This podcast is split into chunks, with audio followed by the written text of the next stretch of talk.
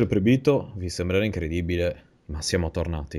Eh, per, per, Ah. dopo mesi di assenza, nei quali siamo rimasti eh, chiusi in una crisalide per poi generare delle uova, e alcune sono schiuse, altre no, eh, siamo tornati ancora più eh, emozionati ed emozionanti di prima.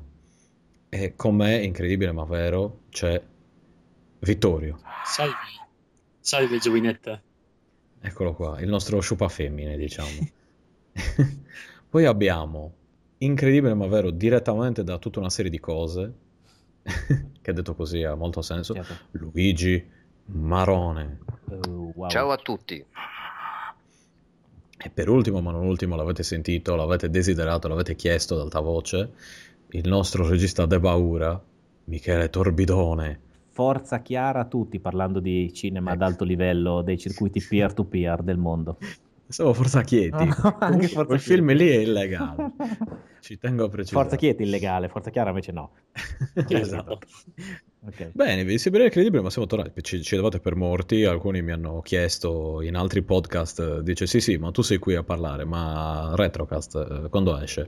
Ho detto, ragazzi, E tu cosa? com- come retro che? Sti videogiochi qua? Ma lascia stare.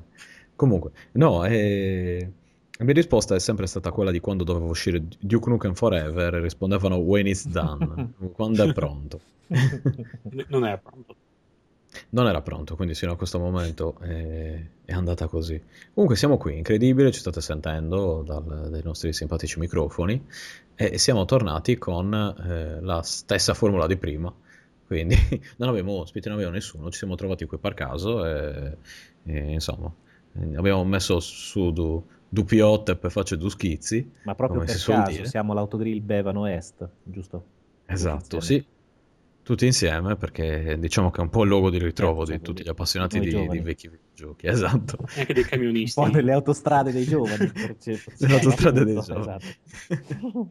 Adesso stiamo ballando al ritmo di Wicked Child di, di Castlevania. Bene, detto ciò, inizi- inizierei quindi a, a parlare. Inizio il sottoscritto perché tanto ho capito che devo iniziare io a fare tutto. Per- per- Solo perché insisti tantissimo e alla fine te Sì, lo facciamo fare, esatto. altrimenti... Esatto. Ti facciamo un favore, più che altro. Esatto. Ecco, sappiate che prima di registrare io ho ascoltato la canzone Esatto di Francesco Salvi che vi consiglio di ascoltare. Ok. Perché, e, e poi vi, vi chiedo di darmi un parere, perché se voi cercate su YouTube, appunto, Francesco Salvi esatto, c'ho una, una- una voce in sottofondo che non si capisce, cioè io non, continuo a non capire se dica eh, vaci tu, vaffancool, o eh, waci tu, boh, qualcosa di simile, insomma, vorrei sapere cosa dice precisamente. Detto ciò, inizierei a parlare dei simpatici cazzi miei. Dai, eh. Ecco, e non vi porto un gioco questa volta. No. Non vengo qui, esatto. Non mi ricordo cosa. Non vengo da Brindisi per brindare, non vengo da. ma vengo da Chiavari. Esatto, ecco. da Chieti. Ecco. Mi veniva anche a me da Chieti, ma no. Comunque, vi porto allora una breve cronistoria di ciò, che vi, di ciò di cui vi parlerò adesso. Alcuni di voi forse ricorderanno il famigerato Barcode Butler. Cos'era il Barcode Butler?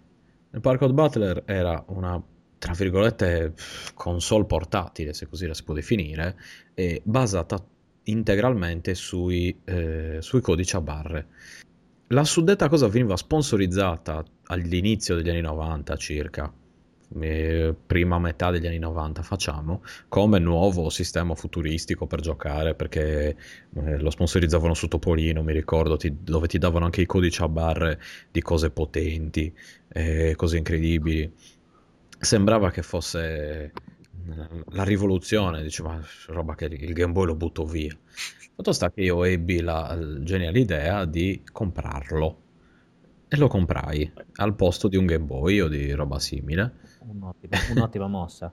Un'ottima mossa, esatto. Io forse ero un po' troppo avanti per il tempo, o forse, ecco, il problema principale è questo. Uno, il Barcode Butler è prodotto dalla Epoch.co, una società giapponese che produsse primo, eh, la prima console programmabile eh, per televisione nell'81, nonché tutta una serie di giochi elettronici, nonché eh, tenuteria del franchise dei giochi in francese di Doraemon, E dato che io ho sempre avuto una discreta passione per roba giapponese, eccetera, eccetera, ho detto, bah, nel mio inconscio, da forse giapponesofilo in qualche maniera, da, da- da otaku imberbe, eh, decido di comprarlo.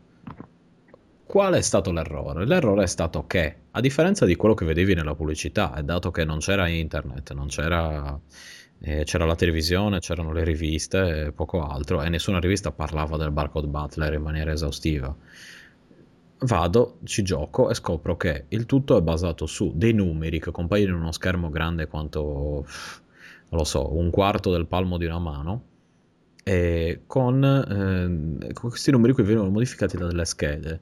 Alcune erano incluse, altre dovevi ricavartele tu, potevi crearle tu, ritagliando i codici a barre dei vari prodotti esistenti nel mondo. Questi prodotti avevano, alcuni erano, ti davano ad esempio la possibilità di eh, creare dei giocatori, eh, dei personaggi potenti, degli oggetti, poi utilizzavi questi giocatori e questi oggetti per varie modalità. Queste modalità erano una specie di dungeon crawling, quindi tu continuavi a battere boss uno dopo l'altro sino ad arrivare all'ultimo se ci riuscivi. Il problema è questo, appunto, completamente scevro di grafica, quindi solo numeri, solo numeri, e tutto il resto era nella tua testa, che ok che è la migliore scheda video eh, del mondo, però insomma, diciamo che magari per, il- per un bambino eh, abituato, per un, sì appunto ragazzino, bambino, eh, che dici vabbè magari devo scegliere tra questo e Super Mario World, e dici vabbè dai prendo questo, lo pago un tot, e No, ma è ti affascinante trovi che, con tanti numeri. Sì. che, che- che questa, insomma, questo device sia nato in un, in un momento in cui comunque le piccole console esistevano già e quindi fornivano già un po' di grafica, non è che dici è una roba del 79, quindi l'alternativa in fondo non c'era. Eh, quindi un, un- un device basato solo e esclusivamente sui numeri, quando di fatto potevi scegliere tra quello e il Game Boy, insomma, forse è un po' tosta. Come... non, Sì. non ho capito la strategia di marketing, come, come facevano i... insomma... Allora, in, in, ehm, Giappone ha avuto un successo incredibile, tanto che sono state realizzate delle versioni e una versione successiva, quindi Barcode Battler 2, sono state realizzate delle versioni parallele con Dragon Ball, delle versioni addirittura ehm, eh, simili, il cosiddetto Nintendo e-reader che si collegava, che si collega anzi, al Game Boy Advance o al, al Game Boy, al eh, Nintendo giapponese, al Famicom eh, o al Super Famicom, attraverso il quale tramite dei codici a barre potevi eh, aggiungere, come se fosse un DLC analogico che si tras- trasformava in un DLC digitale, quindi sempre tramite codici a barre potevi aggiungere delle cose eh, ai giochi. Oppure sono nati dei, dei- ad esempio dei giochi di, non solo di combattimento ma anche di auto, cioè in base al codice che tu mettevi, al codice a barre, eh, acquisivi delle, eh, come delle parti delle macchine, Ah, quindi il motore nuovo, e, e- le usavi poi, perché ne- nei modelli successivi avevi, ad esempio, mi ricordo di uno che aveva un, eh, in Giappone questo, eh, però, Mhm.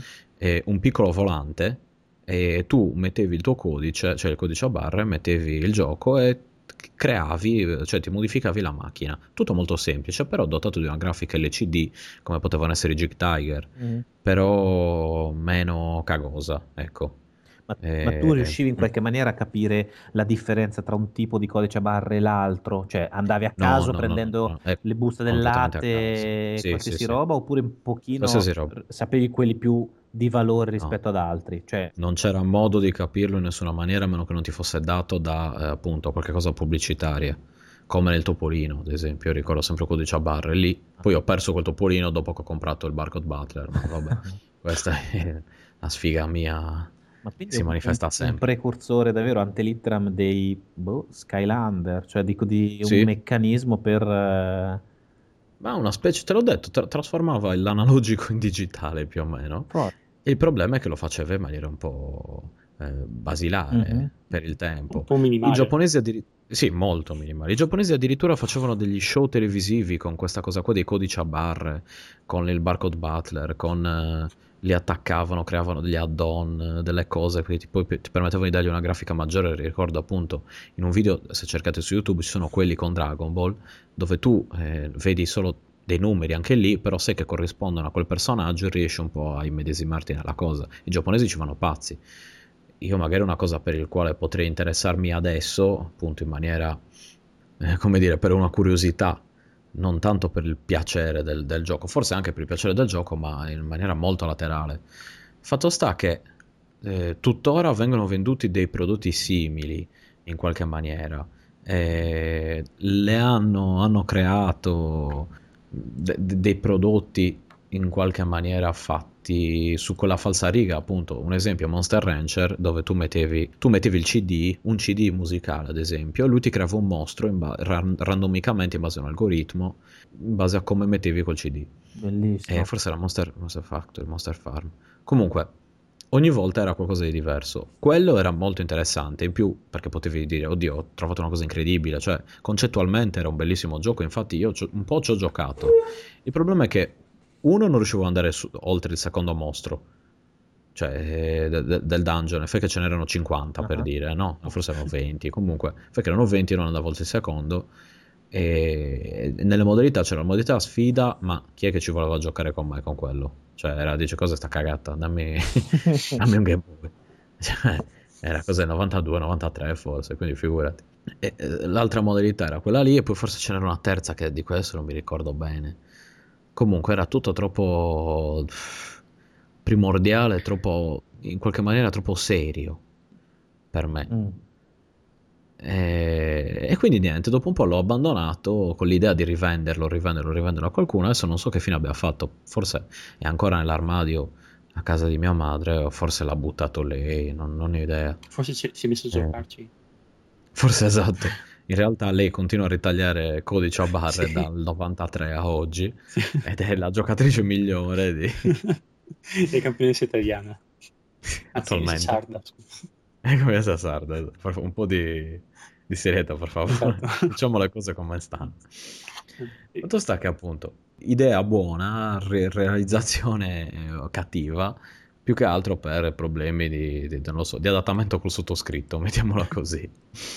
Ma sai se, sai se, qui da noi ha avuto comunque successo, a parte il... Cioè, perché comunque... No, no, no, cioè fuori dal Giappone è stato un flop clamoroso. Wow, quindi, quindi proprio il, il, il giapponese che ha un diverso approccio proprio men- mentale a sta roba, bellissimo.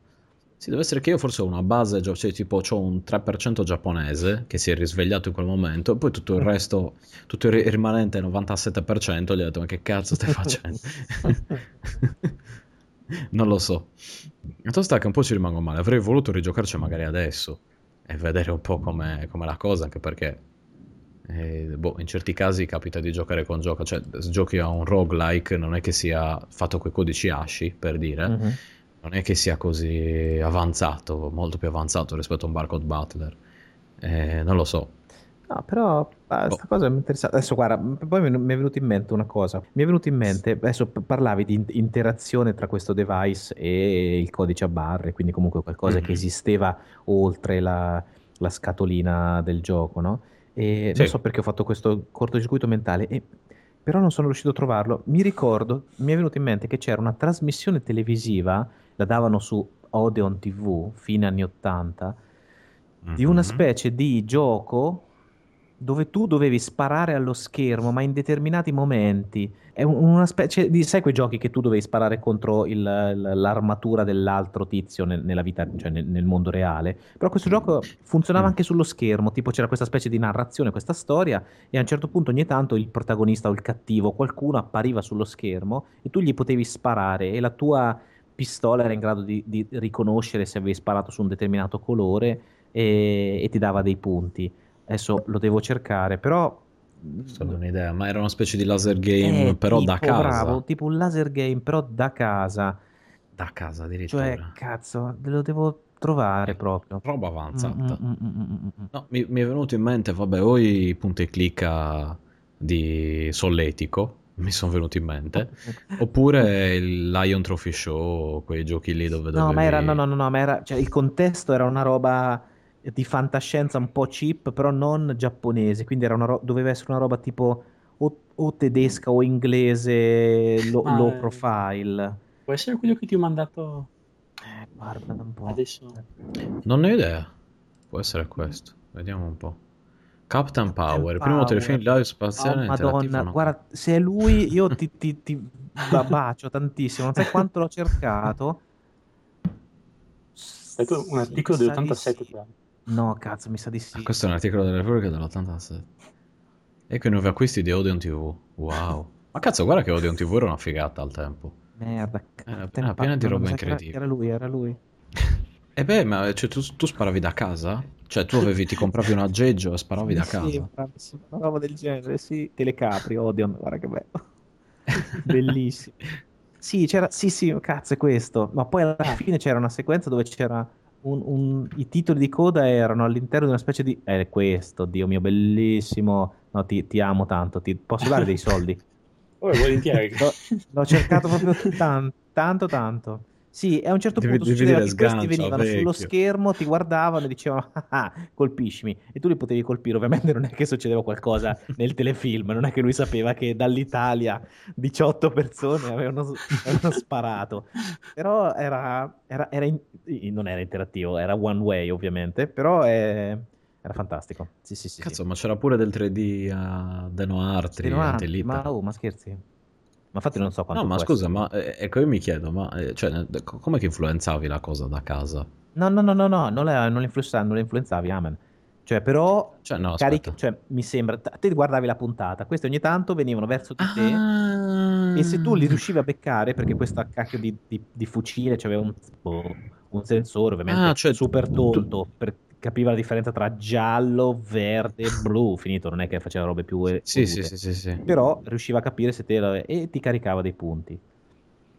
Ah, quindi cioè, tu praticamente Però era tutto a casa tua, mo- cioè, ok. Sì, esatto, di un mondo social che non esisteva. Tu cosa facevi dopo? Andavi a casa del tuo amico a fare i compiti dicendo, ah sai, oggi ho fatto 24 con, con questa roba. Non, non- non riesco a ricordare sto secondo passaggio.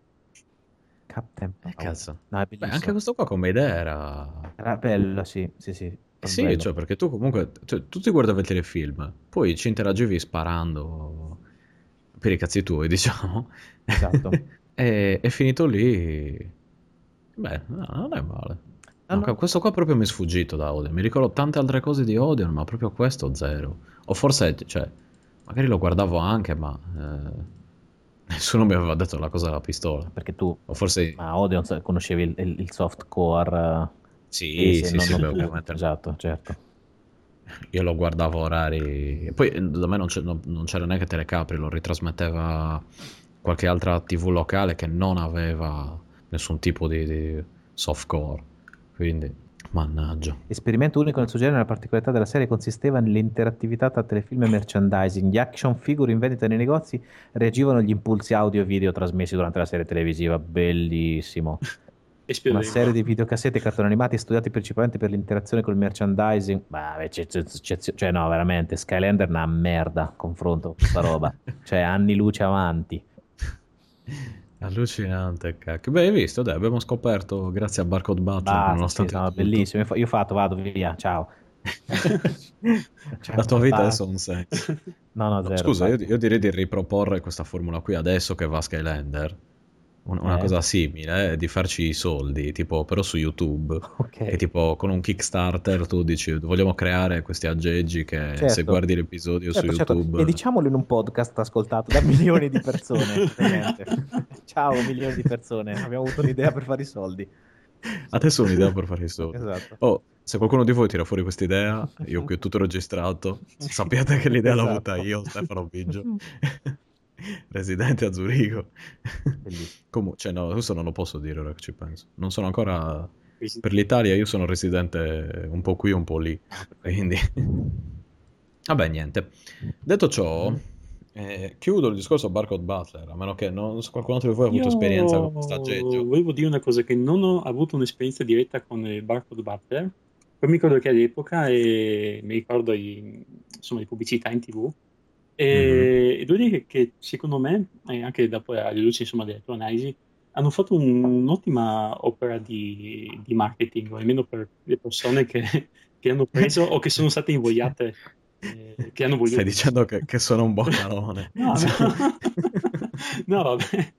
No, nel senso che anch'io all'epoca eh, vedendolo solamente in TV, non avendo internet, non avendo detto nessuna rivista Vabbè. del settore, e ero molto preso da, da questo Battlefield Battle, tanto da, da volerlo, poi mi è stato, non, io non me lo sono preso perché non avevo un reddito, i miei non me l'hanno preso perché mi hanno preso vabbè, giustamente i Game Boy, quindi insomma alla fine è andata forse meglio così, però mi ricordo che Cazzo, ero rimasto così colpito che con una cosa, un'attività che facevo spesso, con le, come dire, quei cartoni del, delle merendine, quelli che avanzavano, mi ero costruito una specie di barcode battler così super artigianale in cartone e, e, ci giocavo per conto mio immaginandomi le robe.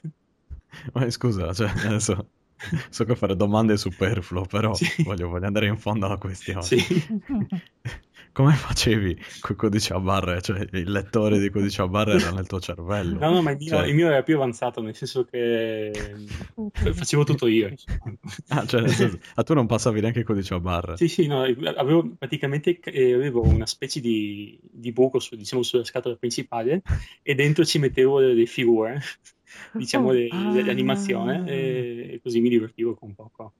Ah, cacchio, ma sai che forse era più divertente del mio bar- ah, io, io eh, non so se questo di dover ringraziare mia madre che mi che salvava sempre, faceva la raccolta differenziata e quindi metteva la, car- la carta sempre diciamo dove, dove, stava la carta, solamente quella carta e quindi io prendevo sempre, non so, i fogli dei, dei calendari che avanzavano o le scatole delle merendine o cose del genere e ci facevo giochi per conto mio. Dei calendari Pirelli, ricordo. Assolutamente. e mi ricordo che molte volte mi, mi ero fatto, non so, delle console così eh, di, di, cartone, sì. immaginandomi di poterle usare. E eh, cacchio, vedi, avevi più immaginazione di me. Sì, un'altra volta, piccola cosa, quindi dopo chiudo subito, e mi ricordo che avevo preso una scatola di sapone, avevo ta- ritagliato un, una parte perché volevo fare una specie di TV e in pratica avevo fatto um, una specie di, di, di cassa di, di, una TV, diciamo, tubo catodico. Avevo, fa- mm-hmm. avevo fatto, è vuota dentro, avevo fatto eh, dietro un piccolo buco e ci ho infilato eh, praticamente la, no, e, diciamo, la, la, parte di una prolunga, quindi la spina con una parte della, di filo che però eh, era tagliato, era tranciato, quindi finiva solamente con eh, dei fili di rame liberi, diciamo. Sì, sì, sì, Una volta l'ho, l'ho messo nella, nella, presa di corrente per vedere cosa succedeva.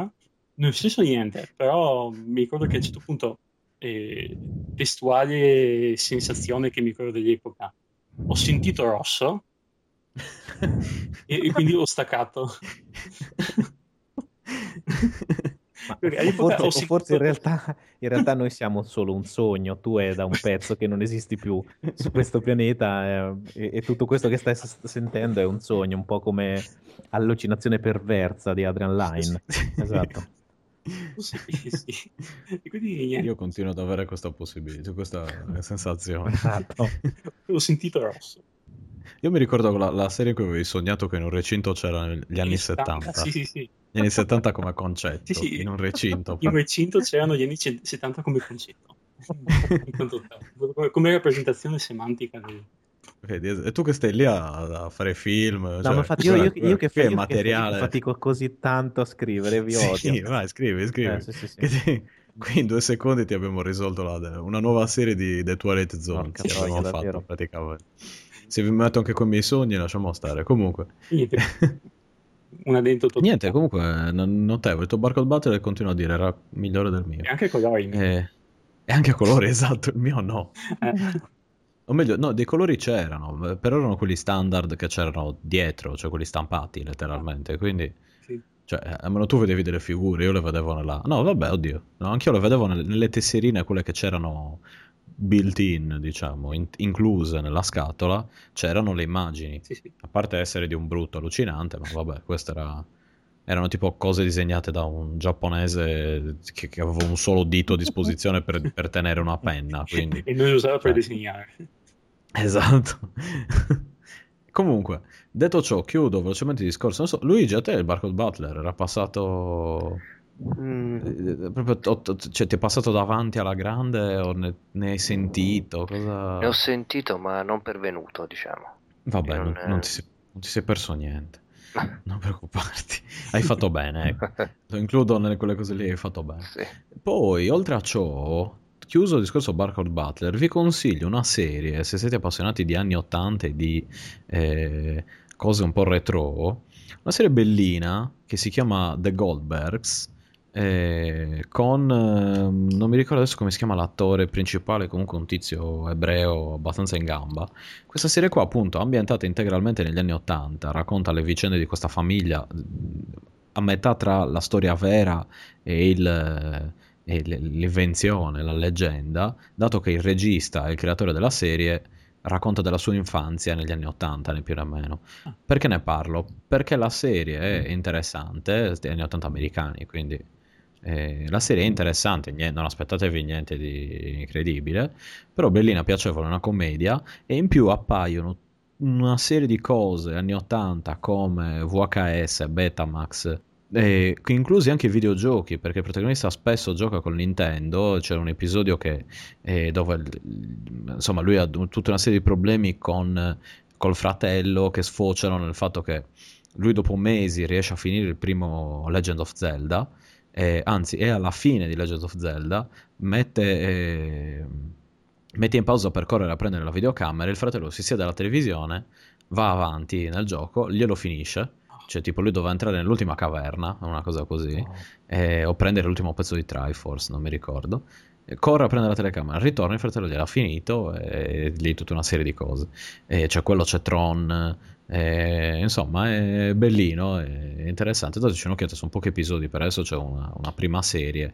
Penso, secondo me la chiuderanno tra non molto perché non è, è proprio di nicchia. eh, diciamo, però se vi interessano queste cosettine qui, ogni tanto c'è qualche chicca interessante. O lui che si costruisce, si filma mentre eh, è un bambino, questo, fra 11-12 anni forse. E si filma mentre va per finta in una delle moto di Tron.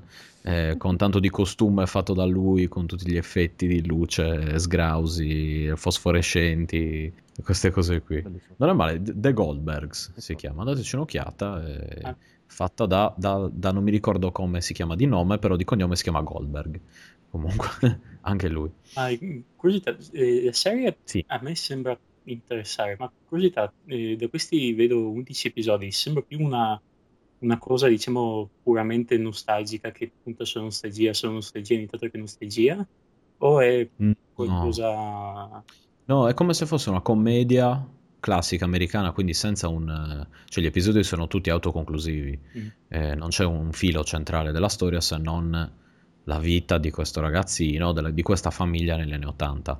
Però ci sono anche episodi dove, cioè, sono relativamente anni 80, nel senso dove succedono vicende divertenti, ma che potrebbero essere ambientate negli anni 90, negli anni 0, negli anni 10 del 2000 eh, o nel 1800 che, che non cambia niente, ecco.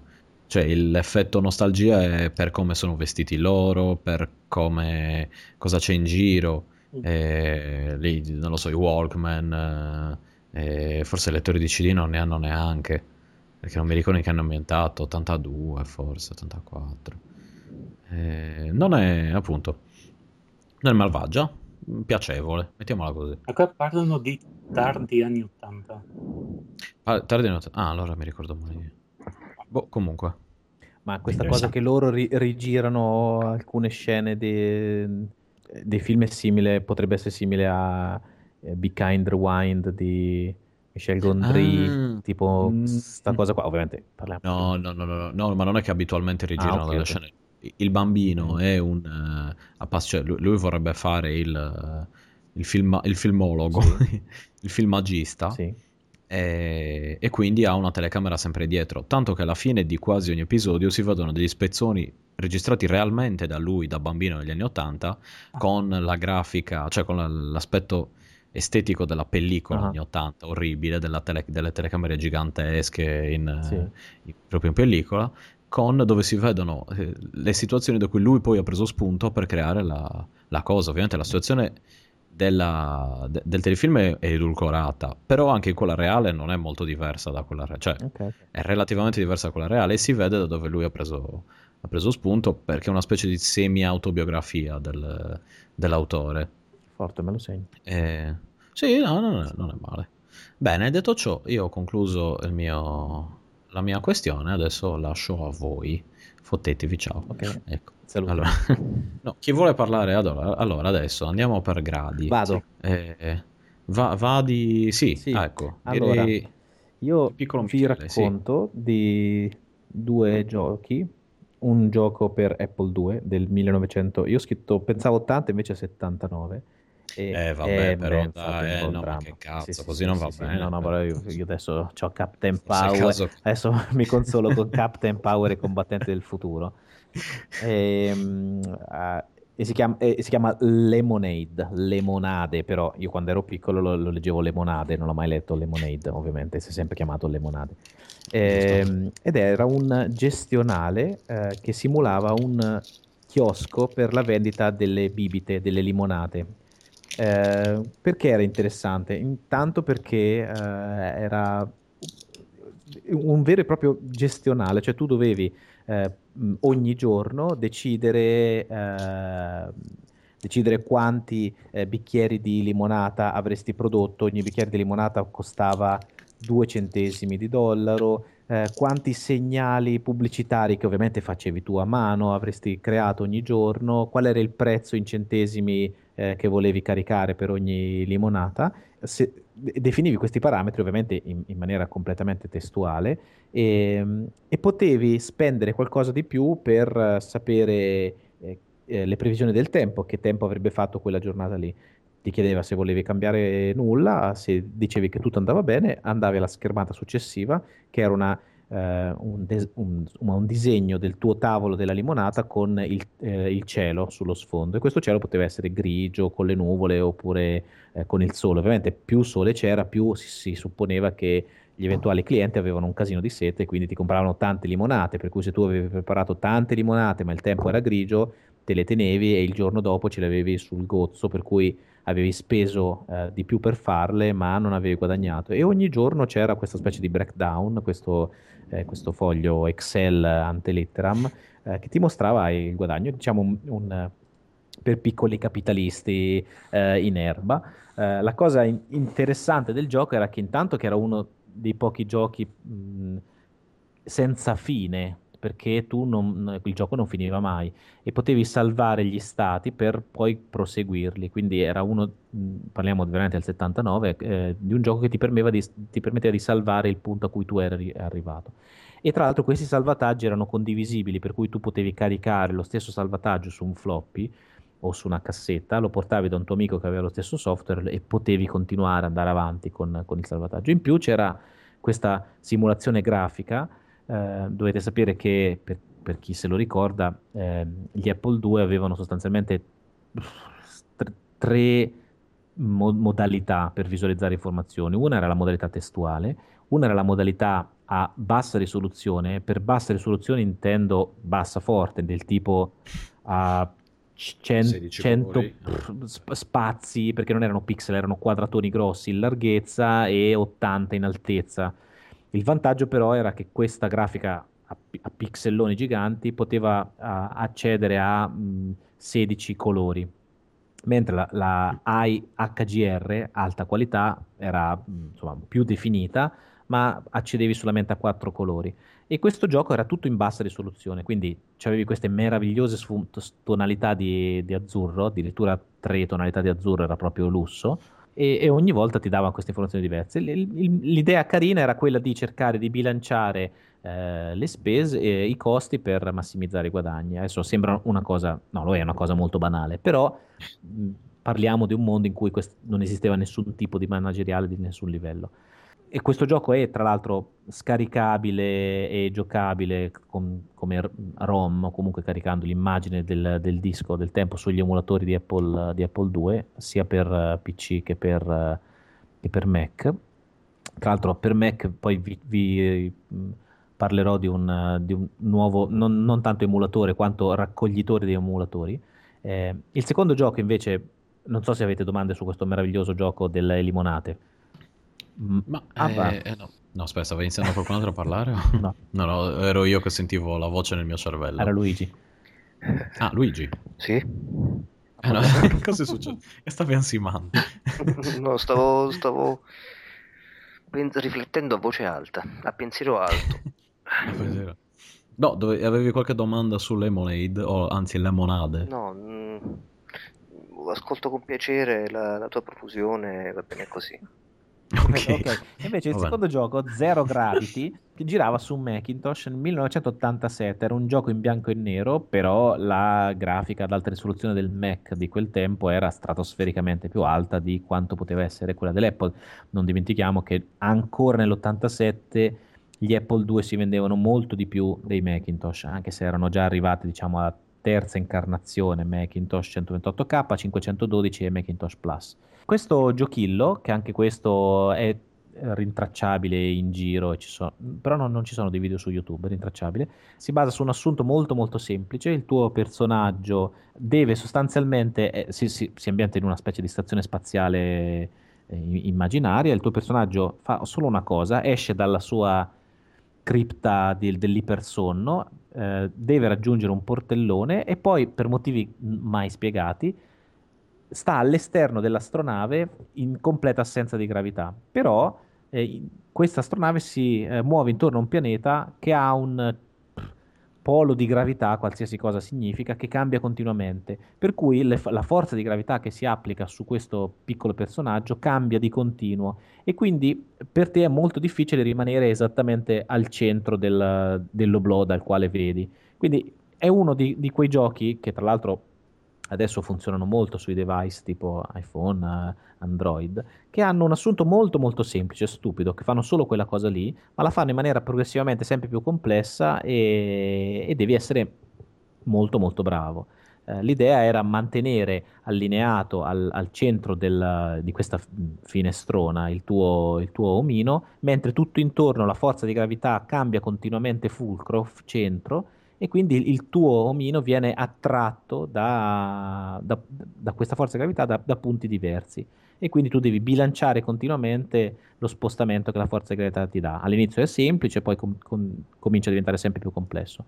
Era un gioco molto semplice anche al tempo, occupava poco spazio su un floppy, eh, il Macintosh aveva floppy da 800k, quindi comunque diciamo che questo mi sembra che era su in boh, 90k, quindi non, non era una roba gigantesca.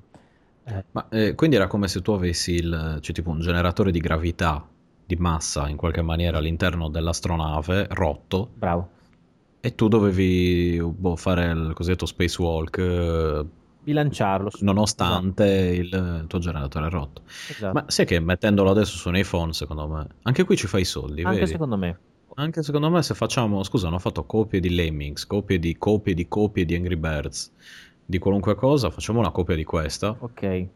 Vendiamo a Adesso 89 centesimi. Perfetto. Ecco. Ok, ok, no, no, potrebbe essere interessante anche per i, i, pro, i programmatori iOS Objective-C che si stanno ascoltando. Ciao amici. Sì. Perché Ciao amici, ricordate questo chi ha avuto questa idea. Esatto. Retrocast ha avuto questa idea, tutto registrato. Assolutamente. Comunque. Eh, sì, sì, no, no, ma infatti è, è, è, interessante per questo, cioè perché comunque eh, anche l'esperienza videoludica, no? Adesso io parlo del mondo che conoscevo al tempo, quindi il mondo Apple e Macintosh, davvero molto poco si, si appoggiava su giochi eh, di durata molto lunga. Sì, c'era il primo SimCity, eh, ancora in bianco e nero, e, e, e, infatti era affascinante perché sembrava quasi infinito come gioco. La maggior parte dei giochi finivano o aveva, raggiungevano un livello di difficoltà eh, incrementale, progressiva, eh, che impattava con, con le, l'incapacità del tuo braccio di, di, di, di essere sufficientemente veloce. Uh, e quindi mh, ce n'erano molti di questi giochini. Uh, chiudo dicendo che uh, da poco tempo, credo boh, forse un paio di mesi, no, ma forse anche di meno, un mese, è uscito un software per Mac che si chiama OpenEMU. Uh, OpenEMU non fa nulla di nuovo, come Apple in generale non fa nulla di nuovo, ma copia meglio le cose che fanno altri. Uh, OpenEMU è un uh, programmillo che fa da, diciamo, concentratore di tutti gli emulatori eh, per Mac.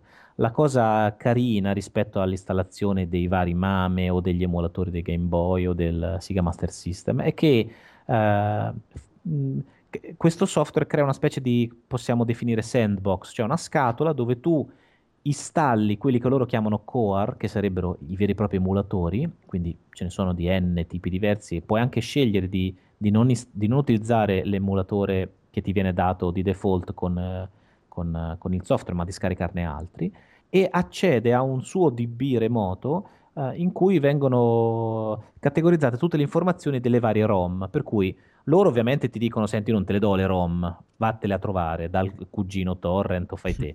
te però quando le trovi e le metti dentro, queste ROM non solo girano all'interno dei vari emulatori, ma vengono anche rappresentate in maniera molto quasi simile all'iTunes, con un sistema di cover flow, le copertine quando ci so possibile, le informazioni specifiche sulla singola ROM, ti permette di salvare gli, gli, insomma, gli stati d'avanzamento per ogni singola ROM.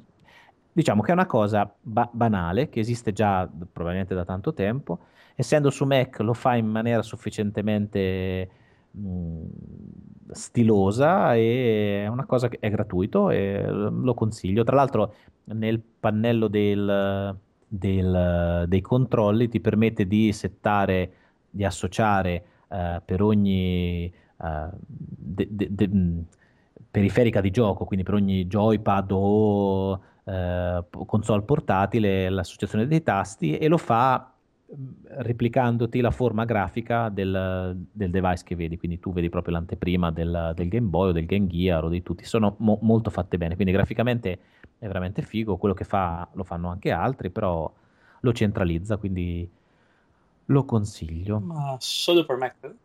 Scusa, eh, boh, sì, mi sa di sì. Così impari, sì. Mm-hmm. Maledetti. Eh, esatto. sì, sì, sì, sì. No, no, è davvero, l'ho visto anche io ed è davvero, davvero, davvero bello da vedere, molto pro pigro perché sì. cioè, metti la ROM, schiacci il tasto, dici faccio tutto io, non preoccuparti, faccio tutto io, non preoccuparti. cioè viene voglia solo di metterci le ROM per vedere le cose, e poi dici ci giochi, dici no, no, non c'ho voglia, no. mettiamo altre ROM. di più, di, di più. Guarda, di più. l'unica, diciamo, caratteristica un po' più pro è che eh, nelle preferenze alla voce gameplay ti fa permettere, questo non tutti gli emulatori lo fanno, ti, ti, questa, ti danno questa opzione, ti, ti permette di scegliere il tipo di aliasing che puoi applicare ingrandendo la ROM, ovviamente da, da, da, un'immagine di 160 x 80 pixel o quanto sarà, lo ingrandisci mm. full screen e puoi scegliere un tipo di algoritmo diverso, linear, CRD3, Blinky, Beam 4, per interpolare i pixel mancanti. E questo è figo perché fino adesso questa roba qui con questo livello di profondità l'avevo visto solo su VLC, sinceramente, quindi boh, bullo. Figo, figo, figo, figo. bene, bene, bene. E, ok, poi dopo okay. l'argomento della cultura, par- ne parliamo dopo, della cultura li- libraria. Ti, ti, unisco a Luigi allora. Ah, fantastico. Direttamente, sì, sì. così ne parlate. Mi, mi accoppi a Luigi. Esatto, ti accoppi esatto. a Luigi. Lo, lo, richiamo, faccio un summon love, Lovecraftiano di, di Luigi. Okay. E Toyo ci porta circa 10 minuti di silenzio. Esatto. Dai quali voi dovrete trarre delle conclusioni. E calcio sulle vostre vite. Sì, esatto. Luigi? Sì. Ci sei? Sì. Allora lascio a te e poi ti unisco a Michele e ciò che ne verrà fuori sarà un terzo essere più potente. sì, va bene. Ci sei determinato. Sì, soprattutto, soprattutto quello. Prego, ti lascio. Luigi ci porta un, li- un libro, sì. Eh, l'angolo della cultura. Esatto. Allora, nel lontan- nei primi anni 90 io vedevo una trasmissione in tv, se non sbaglio faceva un'emittente chiamata TVQ, si chiamava USA Today, era forse l'unica curiosa trasmissione per me ragazzino, perché parlava di videogiochi ed era condotta da Stefano Gallarini Ora, ehm, recupero dopo svariati anni, dal, dal 94, data di pubblicazione di questo testo, eh, eh, il testo appunto di Stefano Gallerini chiamato La realtà virtuale da, da parte di Xenia Tascabili, l'edizione, e mm, me l'ho comprato come reminder, se non sbaglio, uh, su libraccio.it su IBS, non ricordo, mi sa uno dei due comunque a 3,25 euro quindi potete andare a vedere se magari ce ne ci sono altre di copie.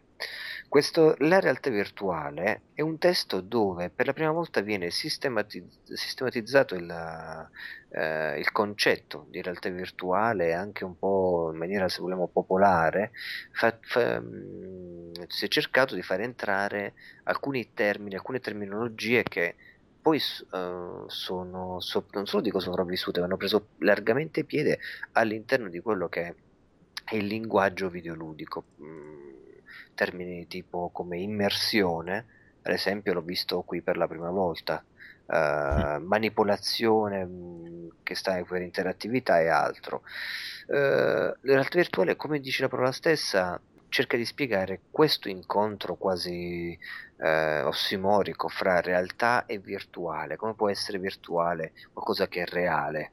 Quindi si parte proprio dal concetto di realtà virtuale eh, per andare a spiegare poi ehm, le prime macchine che hanno cominciato a cogitare meccanicamente e poi digitalmente e si fanno riferimenti alle prime macchine inventate insomma nel 1700 e poi nel 1800 per fare dei calcoli semplici macchine ancora funzionanti che io non conoscevo tra l'altro. Eh, parliamo di ma- macchine tipo ENIAC oppure EDVAC macchine che hanno un sacco di tubi termoelettronici e altro. Insomma, si parte veramente dai primi quelli che potrebbero essere considerati computer, cioè appunto delle, delle, dei sistemi, eh, se vogliamo, che riuscivano a fare operazioni eh, logiche e matematiche, per poi arrivare alla, all'arte virtuale come la conosciamo noi. Eh, consiglio questo libro per un motivo molto particolare. Uno perché quando non si ha ancora molti, eh, molta realtà di cui parlare dal punto di vista tecnologico, ma esistono pochissimi caschetti, eh, headset e altro, eh, inevitabilmente anche questo Stefano Gallarini si lascia andare a delle speculazioni molto molto belle e succose su quelle che sono che è la teoria diciamo della realtà virtuale e quindi anche dei videogiochi e dell'interattività. Mm, così come fa le differenze con il cinema che perde questo elemento di interattività eh, al posto diciamo di quello di di enunciato più dispotico e, mm, e, in qualche modo ritroviamo una sorta di testo molto scorrevole su quelle che sono uh, eh, se vogliamo, le illusioni o disillusioni eh, di una realtà che invece oggi sta prendendo piede, che è quella, diciamo, della, della, della tecnologia mostrata da Oculus Rift in particolare e da Virtua Omnix come pedana di movimento e di, diciamo, di input uh, cinetico all'interno del videogioco che assieme fanno questa famosa accoppiata espressa in modo abbastanza eloquente da film tipo Il tagliaerbe o uh, ditene un a caso poi va benissimo insomma dove c'è una... Ah, io direi Existence anche se non è completamente realtà virtuale sì, però ci può stare Existence più radicalizzato. Sì. Non so se tu, Michele, hai sentito la puntata su Ti trovi oggi videoludica che abbiamo registrato. No, ce l'ho, ma non l'ho sentita. Ho, ho, visto che l'avete fatta, infatti, però non, non l'ho sentita. Uh, hai letto il libro? sì. ho, ho, visto il, fu- il fumetto. Sì. Hai visto il film, sì. E, ehm, niente, praticamente la, la, la, la, realtà virtuale Gallarini è bello perché la spiega secondo quattro grandi aree, cioè eh, il computer, quindi dicevamo, le applicazioni della realtà virtuale nell'attività grafica, quindi fondamentalmente eh, il disegno grafico e, e, e, tutto ciò che poi viene implementato all'interno diciamo, di una realtà virtuale eh, in cui si può interagire, il futuro virtuale della medicina e della chirurgia, quindi ci sono anche accenni a quelli che sono gli sviluppi di questa realtà virtuale nell'ambito medico, scientifico, e poi i nuovi videogames che si, simulano azioni belliche, eh, di cui non mi vado ovviamente a, ad anticipare nulla perché mi piacerebbe insomma che persone come noi, ma anche altre, le, dessero un'occhiata a questo libro, quantomeno che lo avessero nella propria biblioteca, perché comunque non ha un taglio scientifico, è un libro divulgativo, eh, però è interessante, ripeto, quando si guardano le cose in maniera eh, prospettica, secondo il passato, vedere come vengono germinate alcune concezioni all'interno di, di pensatori.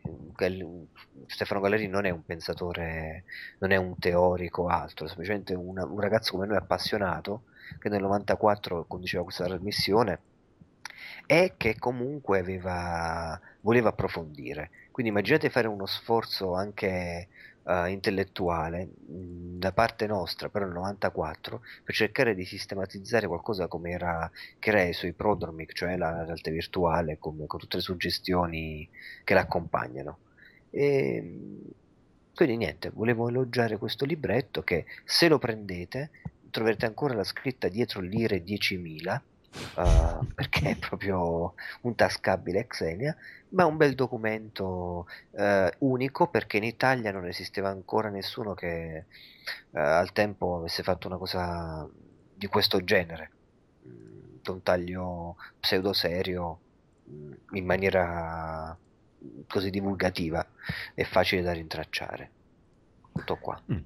Io volevo chiederti pa- sentendoti parlare di, di, di questo argomento, noto che uh, la realtà virtuale, la, la, parola, la realtà virtuale, de, ha, fatto un salto di oh, più o meno dieci anni, parliamo un libro del 94, quindi, scusa, vent'anni.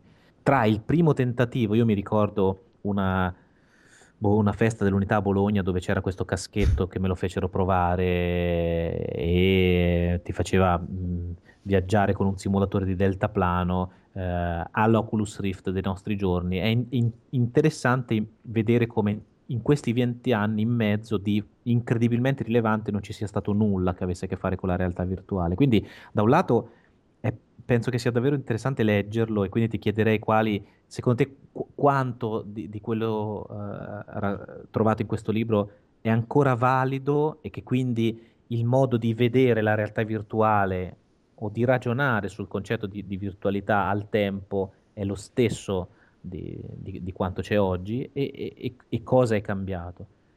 E poi l'altra cosa che, che volevo chiederti è, sentendoti, par- ecco, vedendo questi cicli, vent'anni fa si parlava di realtà virtuale di caschetti, oggi si parla di realtà virtuale di caschetti, ma oggi siamo molto più in grado di essere eh, reattivi in real time.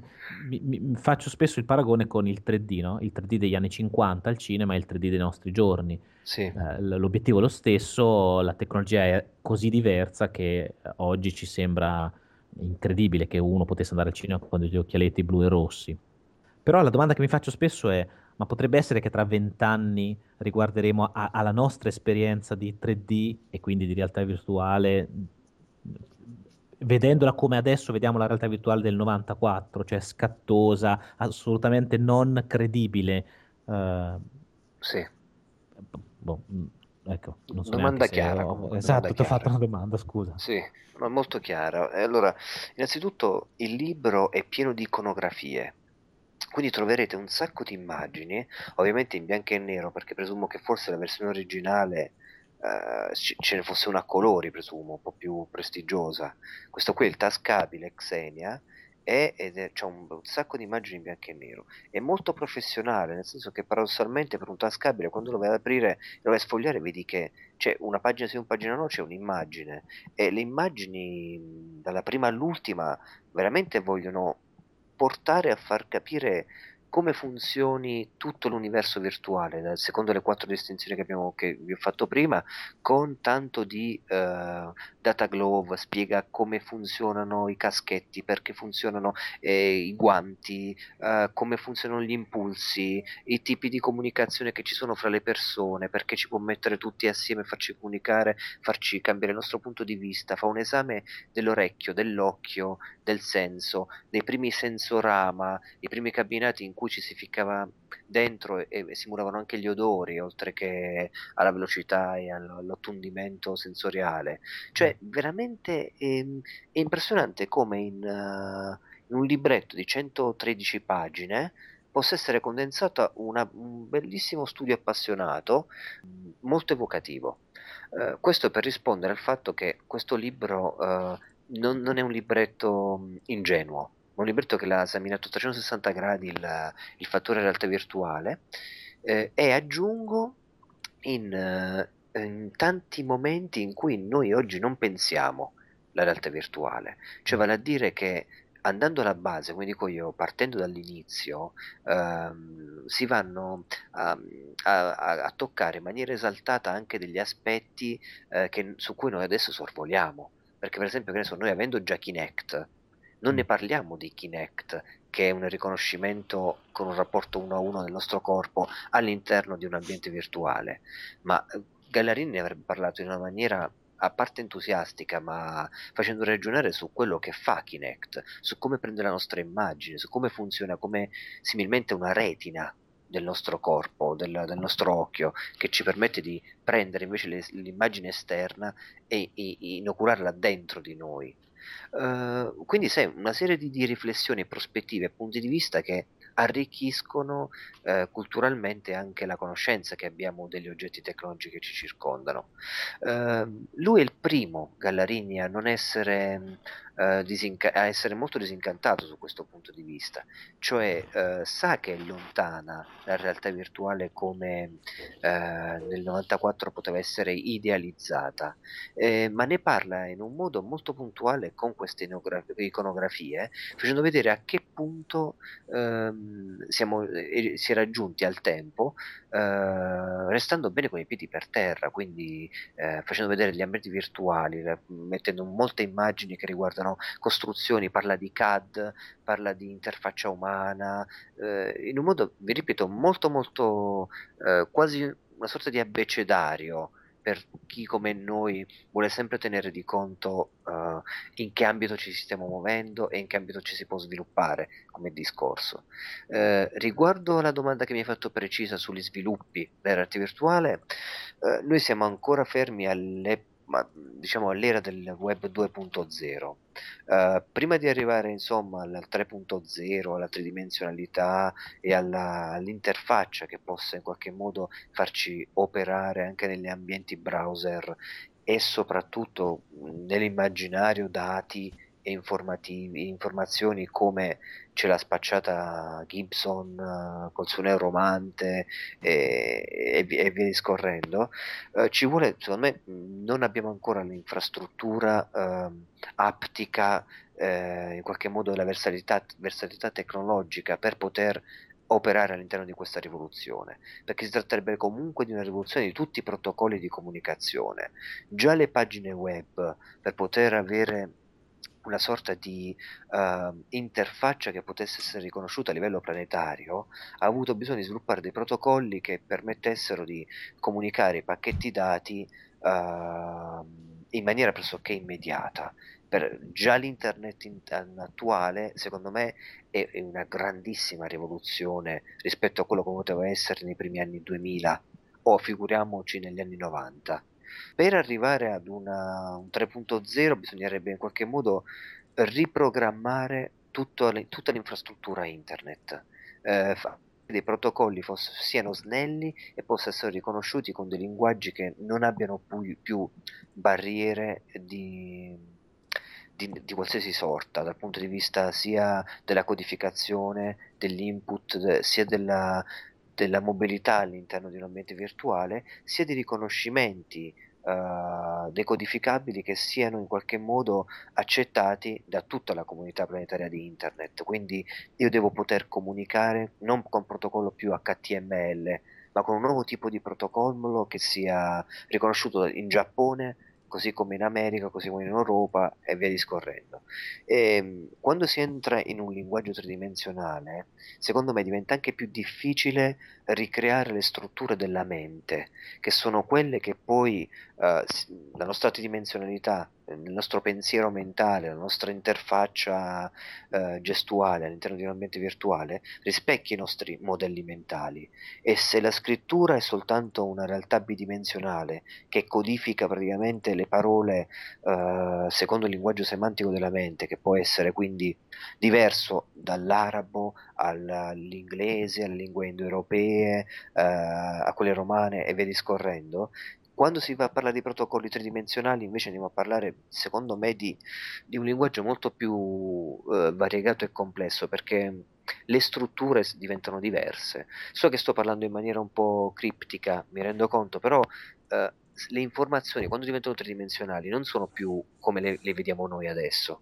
Cioè, mh, noi siamo abituati ancora a un protocollo internet eh, di scrittura, è fatto di scritto, la pagina web è scritta e noi da lì traiamo l'informazione e i, e i link testuali. Con la tridimensionalità invece è diverso, noi dobbiamo andare a operare con delle forme che sono tridimensionali e codificarle. In quel caso met- non, non, è facile usare un Google traduttore. Per no, no, su questo che... sono ah, d'accordissimo. Adesso mi, mi, mi, mi dai là per citare eh, Flatlandia, però è, è, assolutamente vero che il passaggio dalla bidimensionalità alla tridimensionalità anche per passare delle informazioni è, è rilevante. C- credo che uh, tu parlavi di Web 2.0, Web 3.0, credo che il... Uh, una cosa interessante, sono proprio curioso di leggerlo questo libro che mi hai indicato, perché il 94 era un, un, un, anno in cui la tecnologia era prevalentemente disconnessa, non c'era integrazione se non embrionalissima a livello di, di, di, web o quant'altro. Io mi ricordo che avevo dei browser nel 94, però non era così diffusa e non era pensabile un trasferimento quasi real time delle informazioni. Quindi credo che quando tu dici eh, serve una grammatica condivisa eh, per parlare di inf- informazioni o concetti tridimensionali, io credo che non si tratti solo di definire uno standard, perché se, se ci pensiamo, pur di caratura minore, ma proprio sul web esisteva un, un metalinguaggio che si chiamava VRML, che era un, un, un, linguaggio tipo l'HTML per la descrizione di ambienti tridimensionali. Però questo... Uh, sistema non si è evoluto, o meglio, sì, boh, si, è, si, è, evoluto eh, biforcandosi in robe tipo OpenGL, da cui poi aveva ereditato delle informazioni, ma comunque non ha avuto grande seguito perché secondo me mancava il contenuto, cioè comunque non c'erano cose da veicolare in, in 3D o mh, non erano così, così utili, per cui questi, questi, questi standard non solo non si affermavano, ma poi si sono inariditi.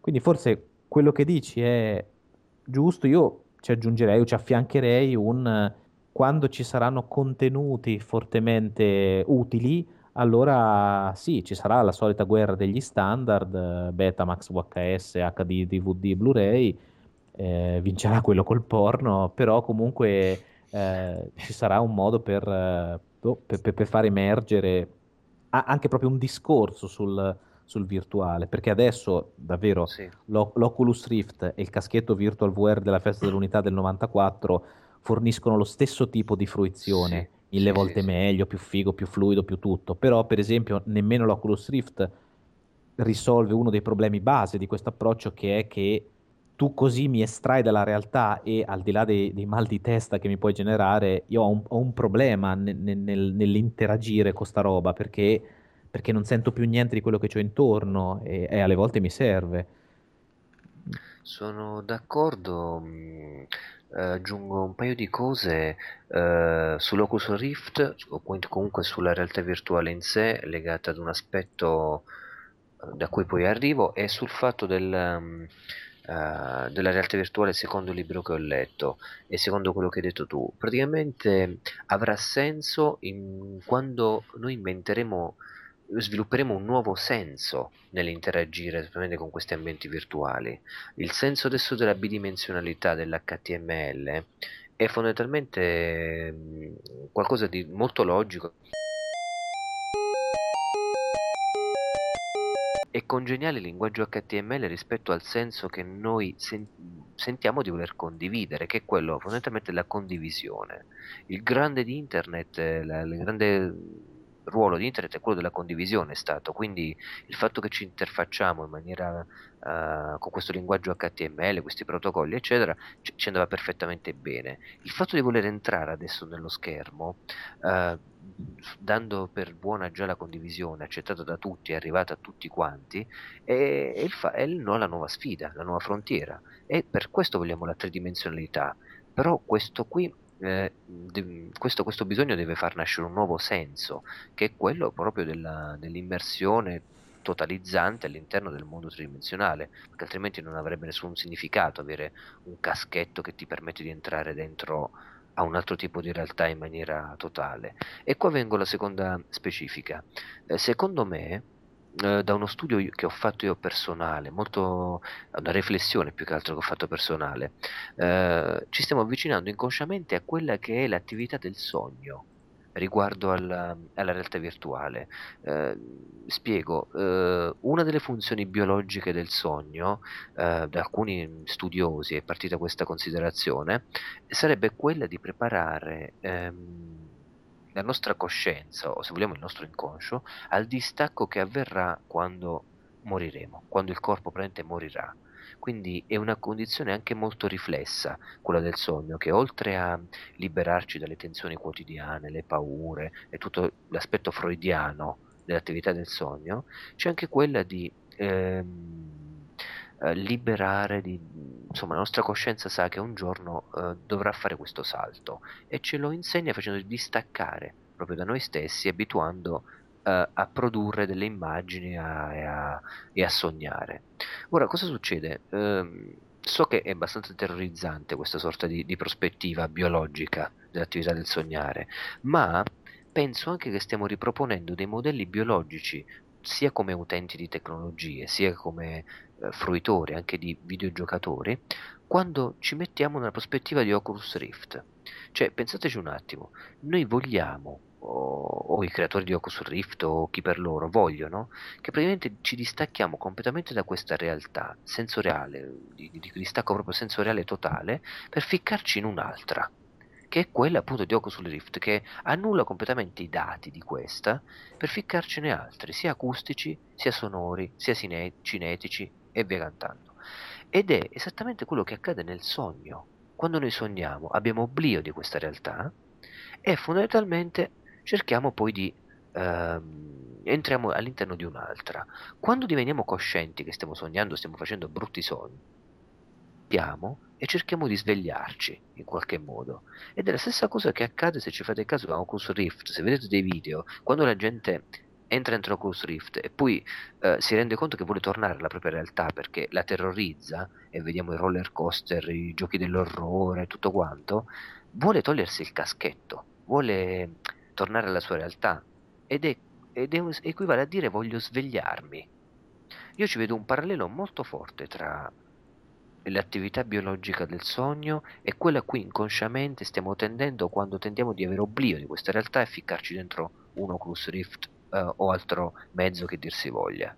E, ehm, ovviamente questa è una teoria, è pura speculazione eh, però secondo me ecco, riproponiamo noi questo, questi modelli quando vogliamo avere oblio nostre, dei nostri dati eh, eh, sensibili, sensoriali che ci circondano per ficcarci in delle altre, per vivere un altro tipo di, di vita. È proprio un distacco che vogliamo effettuare dal nostro corpo per viverne un altro con altri tipi di coordinate.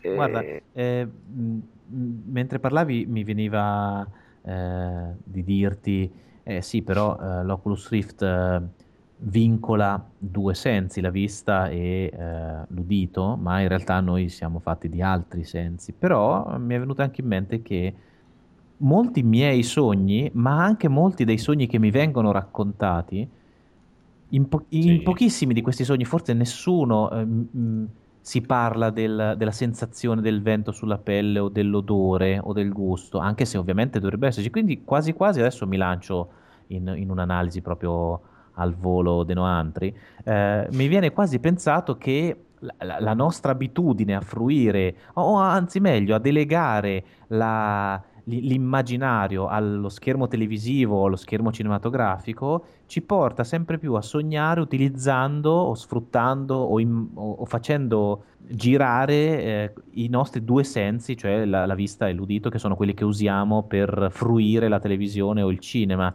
e che quindi sì. in questa accezione che tu dici l'Oculus Rift è ancora più dirompente, perché è vero che non, non mi fa sentire il vento sulla pelle, ma è vero anche che tanto non lo sto più tanto sognando il vento sulla pelle io. E quindi sì, l'esperienza potrebbe essere molto molto vicina sì, al sogno. Una specie di eh, quelle cose che, che chiamiamo lucid dream, no? I sogni sì, lucidi. Sì, sì, sogno lucido. E allora, eh, se intanto guarda sempre Oculus Rift, guardate sempre Oculus Rift assieme a, a VirtuX Omni, che è l'altra piattaforma che stanno sviluppando in cui tu ti metti dentro e cammini anche. Quindi mm. c'è quella percezione, anche perché la metteranno in commercio, ragazzi. Proprio la stanno. Eh, I prototipi sono già stati fatti, sono veramente da salotto cioè tipo un play sit, quindi puoi prenderlo e rimetterlo a posto quando non ti serve. Potete mm, cercare tranquillamente su internet VirtuX Omni.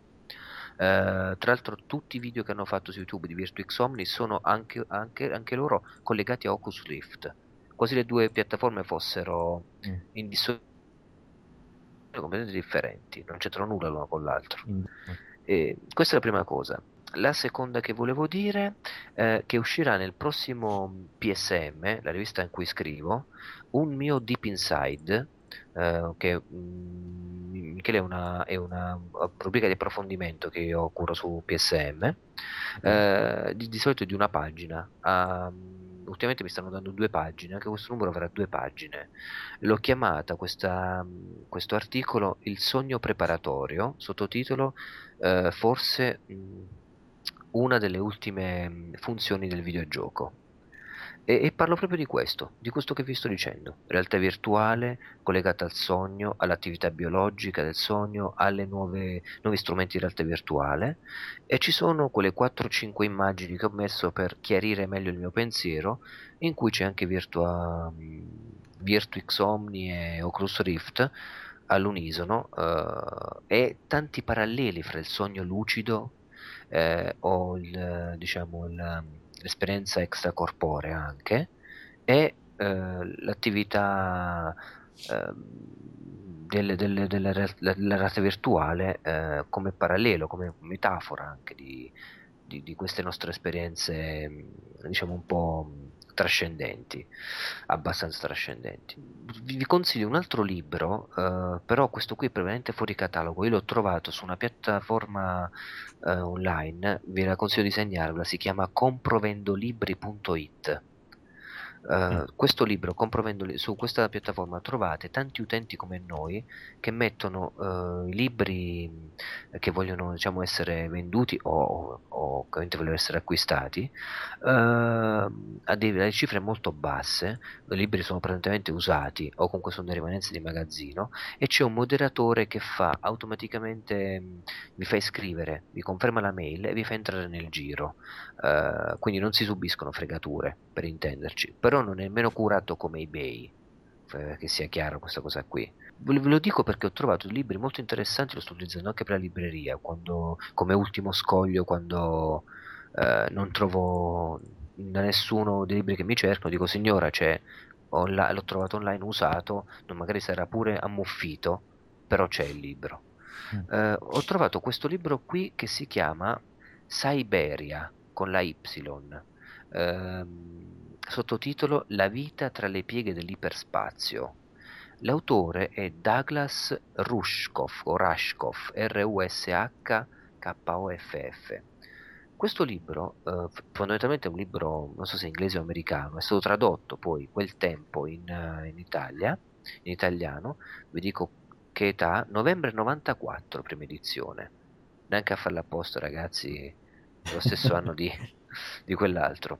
Tutto torna. Eh, me l'ha fatto scoprire un mio amico. ehm, vi dico perché l'ho preso, perché è pieno di quelle suggestioni che noi dicevamo all'inizio quando si guarda con occhi disincantati alla nuova realtà. In questo caso il cyberspazio, ma inteso anche come internet, inteso come proprio suggestioni speculative meravigliose, belle. Eh, ti fa innamorare di quello che abbiamo noi oggi, perché visto con gli occhi disincantati di ieri. Eh, se lo trovate, è un libro molto prezioso. Se lo trovate in italiano, intendo, perché la versione invece inglese si trova facilmente. Però sai, avere questo libro italiano, questa traduzione molto suggestiva. E, e da, da affiancare veramente a una riscoperta di quelle che sono le nostre suggestioni, chiamiamole così, i nostri, i nostri desideri eh, di, di- di- di definizione di questa realtà, eh, sia videoludica ma anche elettronica in sé, eh, come forse tendiamo abbiamo teso a dimenticare, per il discorso che facevamo anche prima, Michele, dei, dei film, che Mhm. oggi dimentichiamo un po' com'era eh, la morale di un tempo, l'effetto analogico rispetto al digitale. Ecco, questo ti fa riscoprire quelle emozioni che c'era un tempo che probabilmente non abbiamo potuto vivere in maniera così intensa al tempo, per mancanza ma anche forse di, di elementi strutturali, intellettuali. Ehm, se lo trovate vi fate un bel regalo. Ok, lo cerco. C'è anche un videogioco con questo nome, che ci penso. No, mi sto confondendo con eh, Forse sì. Tiberian Sun. No. Questo uh, Command and Conquer. Boh, vabbè. Niente. Sì, c'è sì, Ciberia. Sì, sì, sì, Sì, sì, ecco. C'è un gioco da un punto e click. Sì, no? esatto, esatto, esatto. indie. PC, sì, sì, sì. PC. Mi sembra di sì, proprio un punto di clicca. Siberia. ecco. Forse, ma era quello basato su Lovecraft. No, aspetta. C'è anche per PlayStation 1 e 2. Lo... Il libro? No, no, il... Sì. il... No, sto, sto gioco Siberia. Lo sto trovando su... Perché cercavo Siberia su eBay e invece mi dà il gioco. Boh, comunque. Vedete se è rimasta Ok. qualche copia a comprovendolibri.it. Ho già ho guardato prima mentre lo dicevi. C'è? eh, non c'è. Non c'è? No, nada. Mi sa che le ultime due copie le abbiamo prese io e questo mio amico. Cioè che solo lì le ho trovate. Veramente poi girando in una libreria cerco dappertutto. Vabbè, sulle rimanenze, libraccio.it, eh, eh, oltre che eBay. Eh, ho trovato questo sito qua, comprovendolibri.it. Quindi ne... Sappiamo dove abiti. Infatti, ce lo verremo un- a una prendere. copia sta a Chieti.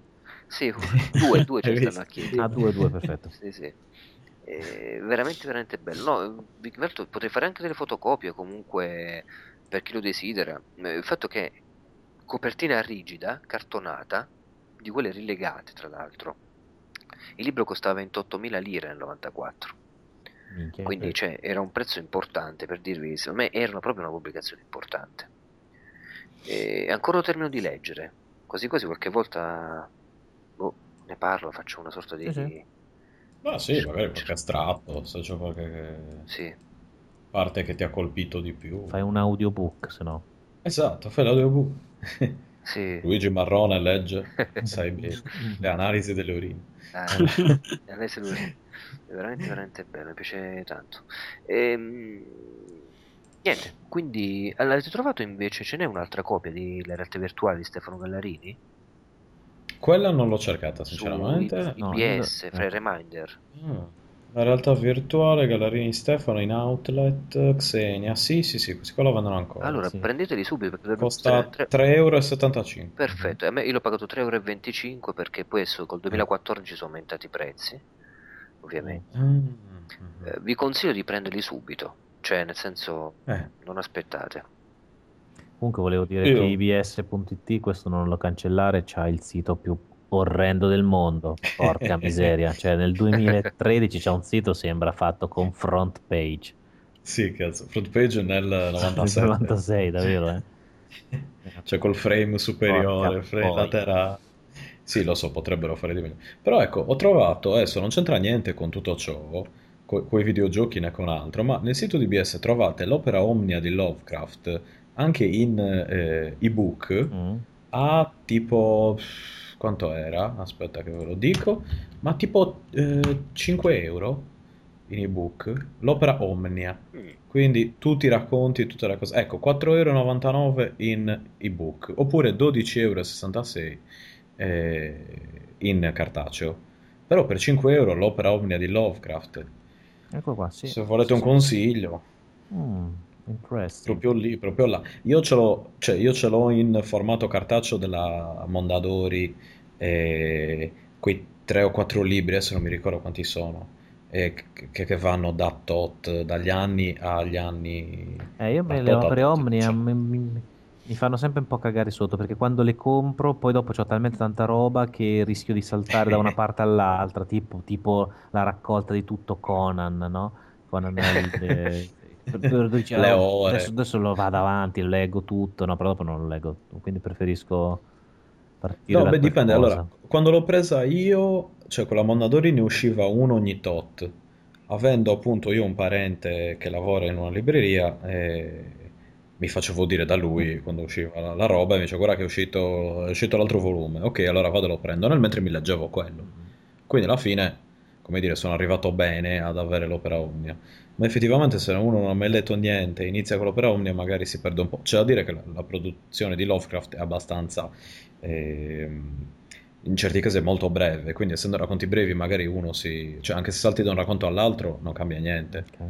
E dipende un po' chiaramente da, da- da che tipo di racconto, da cosa uno vuole leggere e così via.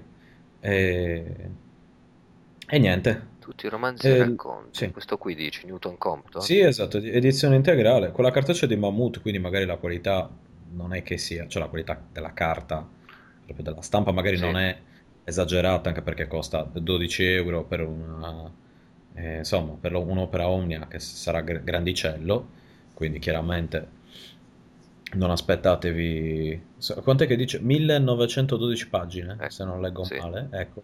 Quindi penso che esatto, che non sia la qualità altissima. Però, appunto, io dico un ebook 5 euro. Se uno non vuole magari avere il malloppone, eh, dipende un po', insomma, come uno preferisce. Però- Ehm, sto pensando una cosa. ehm, Digi- Digital Retro.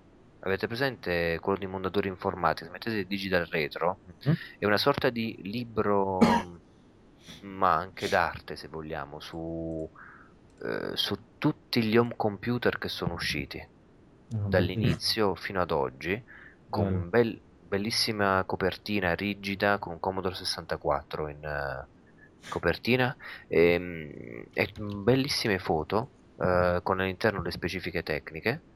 Il libro costa 29 euro, lo trovate al 50% che è 14,50, ma veramente bello ed elegante.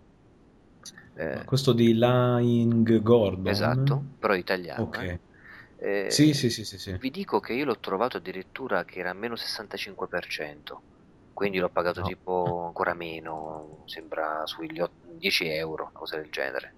E mh, ce l'ho qui, praticamente lo so fatto arrivare un po' di roba prima di Natale, eh, per me, no, per la libreria, Mm. ma ver- è veramente prestigioso. Cioè, il fatto costa 29 euro, costava infatti all'inizio perché è veramente brossurato, molto Sì, bello. ho visto, sono 192 pagine. Su IBS costa 14,50. Sì. Allora, io adesso l'ho appena comprato adesso su Amazon perché costa 13,05 e c'è Eh, scritto, c'è scritto c'è rimasta una copia. Ovviamente No. dall'altra, parte dei se- dall'altra parte dei server c'è scritto scrivici che c'è rimasta una sola copia, che questo lo Sì, compra esatto. subito.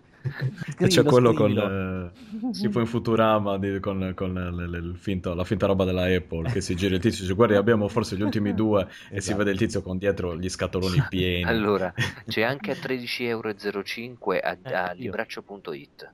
No, no, eh, su Amazon ecco allora diciamo che un modo Bellissimo. ecco un modo ce l'avete io ho sempre qualche difficoltà anche quello della storia di Mario Bros. ah ma quello di Eh. multiplayer Oh, sì, sì, mi sa di Sì. sì. Quella controlla copertina se è quello di multiplayer Mm, sì, con la copertina rossa.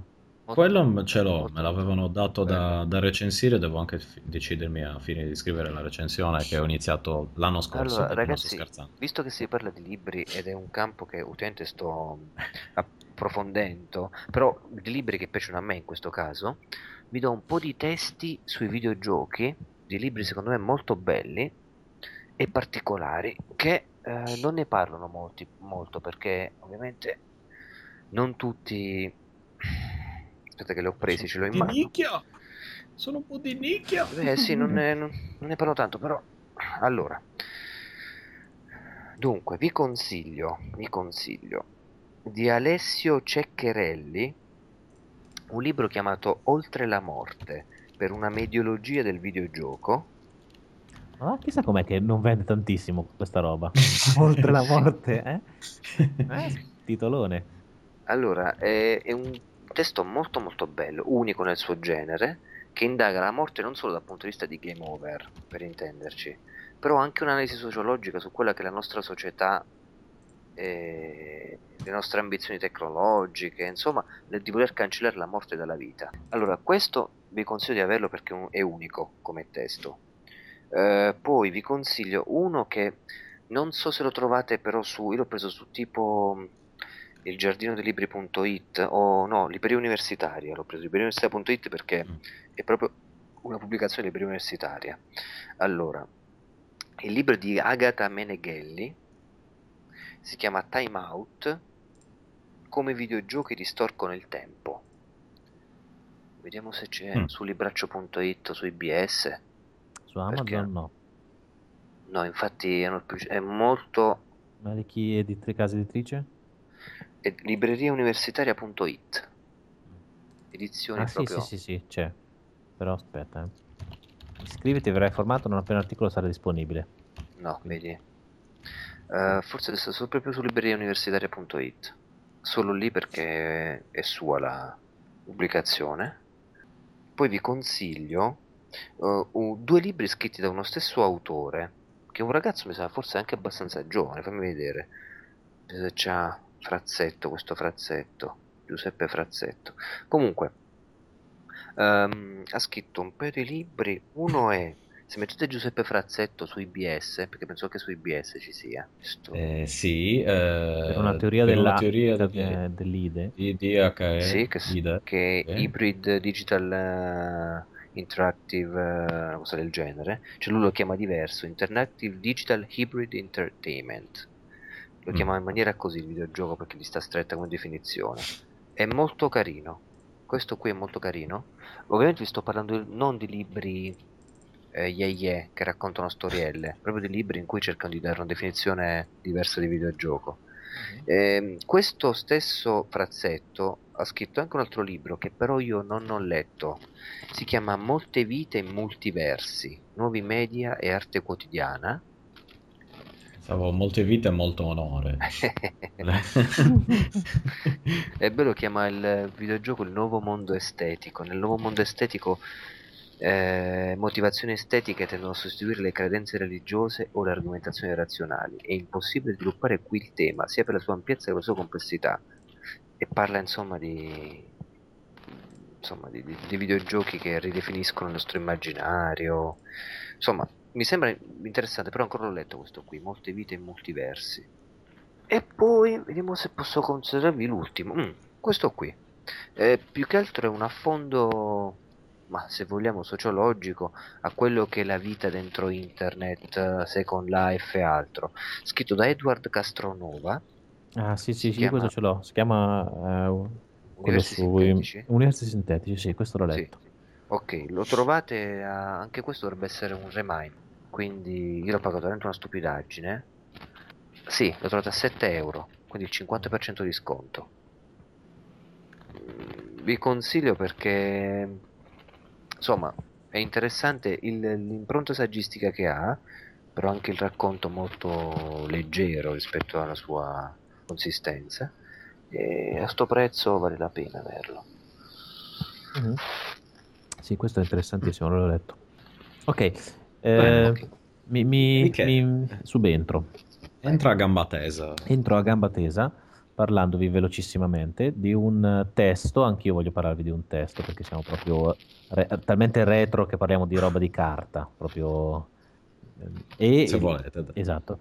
Uh, il libro che, di cui vi parlo è un libro edito da Mondadori nel 85 eh, e si chiama Il libro dei programmatori. Già questo titolo ci dà idea che non è proprio molto recente, intanto perché la parola programmatori non è, oggi si parla magari di, uh, di sviluppatori, però questo libro è un, è un, è serie, raccoglie una serie di interviste fatte a figure rilevanti del, di, questo, di, di, questo, scenario della prima metà degli anni 80. Uh, la, la, faccio abbastanza breve perché comunque è un libro che è fuori stampa, quindi bisognerebbe trovarlo da qualche parte. Questo libro è interessante perché, ehm, dicevo, eh, raccoglie interviste ai personaggi più importanti dello scenario del, della programmazione, non solo legata ai giochi, ma legata ai sistemi operativi o ai software. La, cito solo un, un, una figura, eh, Dan Bricklin. Uh, Dan Bricklin è uh, un, un, programmatore uh, che ha iniziato programmando in Fortran negli anni 60. In questo libro eh, l'intervista verte tutta intorno al, al, all'invenzione del foglio di calcolo del VisiCalc. Lui, eh, lui, è uno dei due co-inventori del VisiCalc, che è il primo foglio di calcolo, il primo spreadsheet eh, eh mai, mai, mai, generato. La cosa interessante non è tanto il racconto in sé di come eh, ha, ha, sviluppato questo software, come l'ha proposto a uh, Steve Jobs e Wozniak, al tempo esisteva solo l'Apple II, parliamo del, del 78, uh, ma eh, sul fatto che il foglio di calcolo è stata la prima vera killer application uh, per il computer, cioè fino a quel momento eh, si annaspava continuamente alla ricerca di un'utilità per il computer, perché tutto quello che potevi fare, sì, lo facevi in maniera più veloce rispetto a quello che c'era prima, ma era fattibile anche senza scrivere un testo, uh, piuttosto che te, ma anche tenere una rubrica telefonica, quindi le, i primordi del database. Ovviamente era molto più veloce farlo col computer, ma lo potevi fare comunque senza. Invece il foglio di calcolo, cioè l'idea di avere un'unica schermata in cui io potevo immaginare, la, dare una risposta alla famosa domanda what if, cioè cosa succede se cambio questo valore qua, come reagiscono gli altri valori. Questo tipo di operazione non era possibile farla prima dell'avvento dei, dei, dei computer. E l'intervista a Dan Bricklin è illuminante eh, nel, nel, suo raccontare quanta ostilità ha trovato, soprattutto all'inizio, nel proporre questa idea che era davvero scardinante. Eh, e, che, e, che, lui si doveva costruire tutto, non solo il, il software, ma anche il modo per parlare agli altri di, di questa idea e ci sono mo- molti altri aneddoti su molte altre persone, eh, tra cui eh, Warnock, che è uno dei fondatori della, della, Adobe, adesso al tempo si chiamava Aldus, ed è l'inventore del, del, del PostScript, eh, che è alla base del, del, PDF che usiamo tutti i giorni, racconta come lui ha dedotto il, questo linguaggio da un sistema per l'organizzazione delle delle merci sui container delle navi in un porto. Lui doveva sviluppare questo software che gli permetteva di definire in maniera vettoriale una, un ingombro di tutti questi container. Da questo lui è passato alla tipografia e quindi a un modo per descrivere la posizione degli oggetti su una pagina.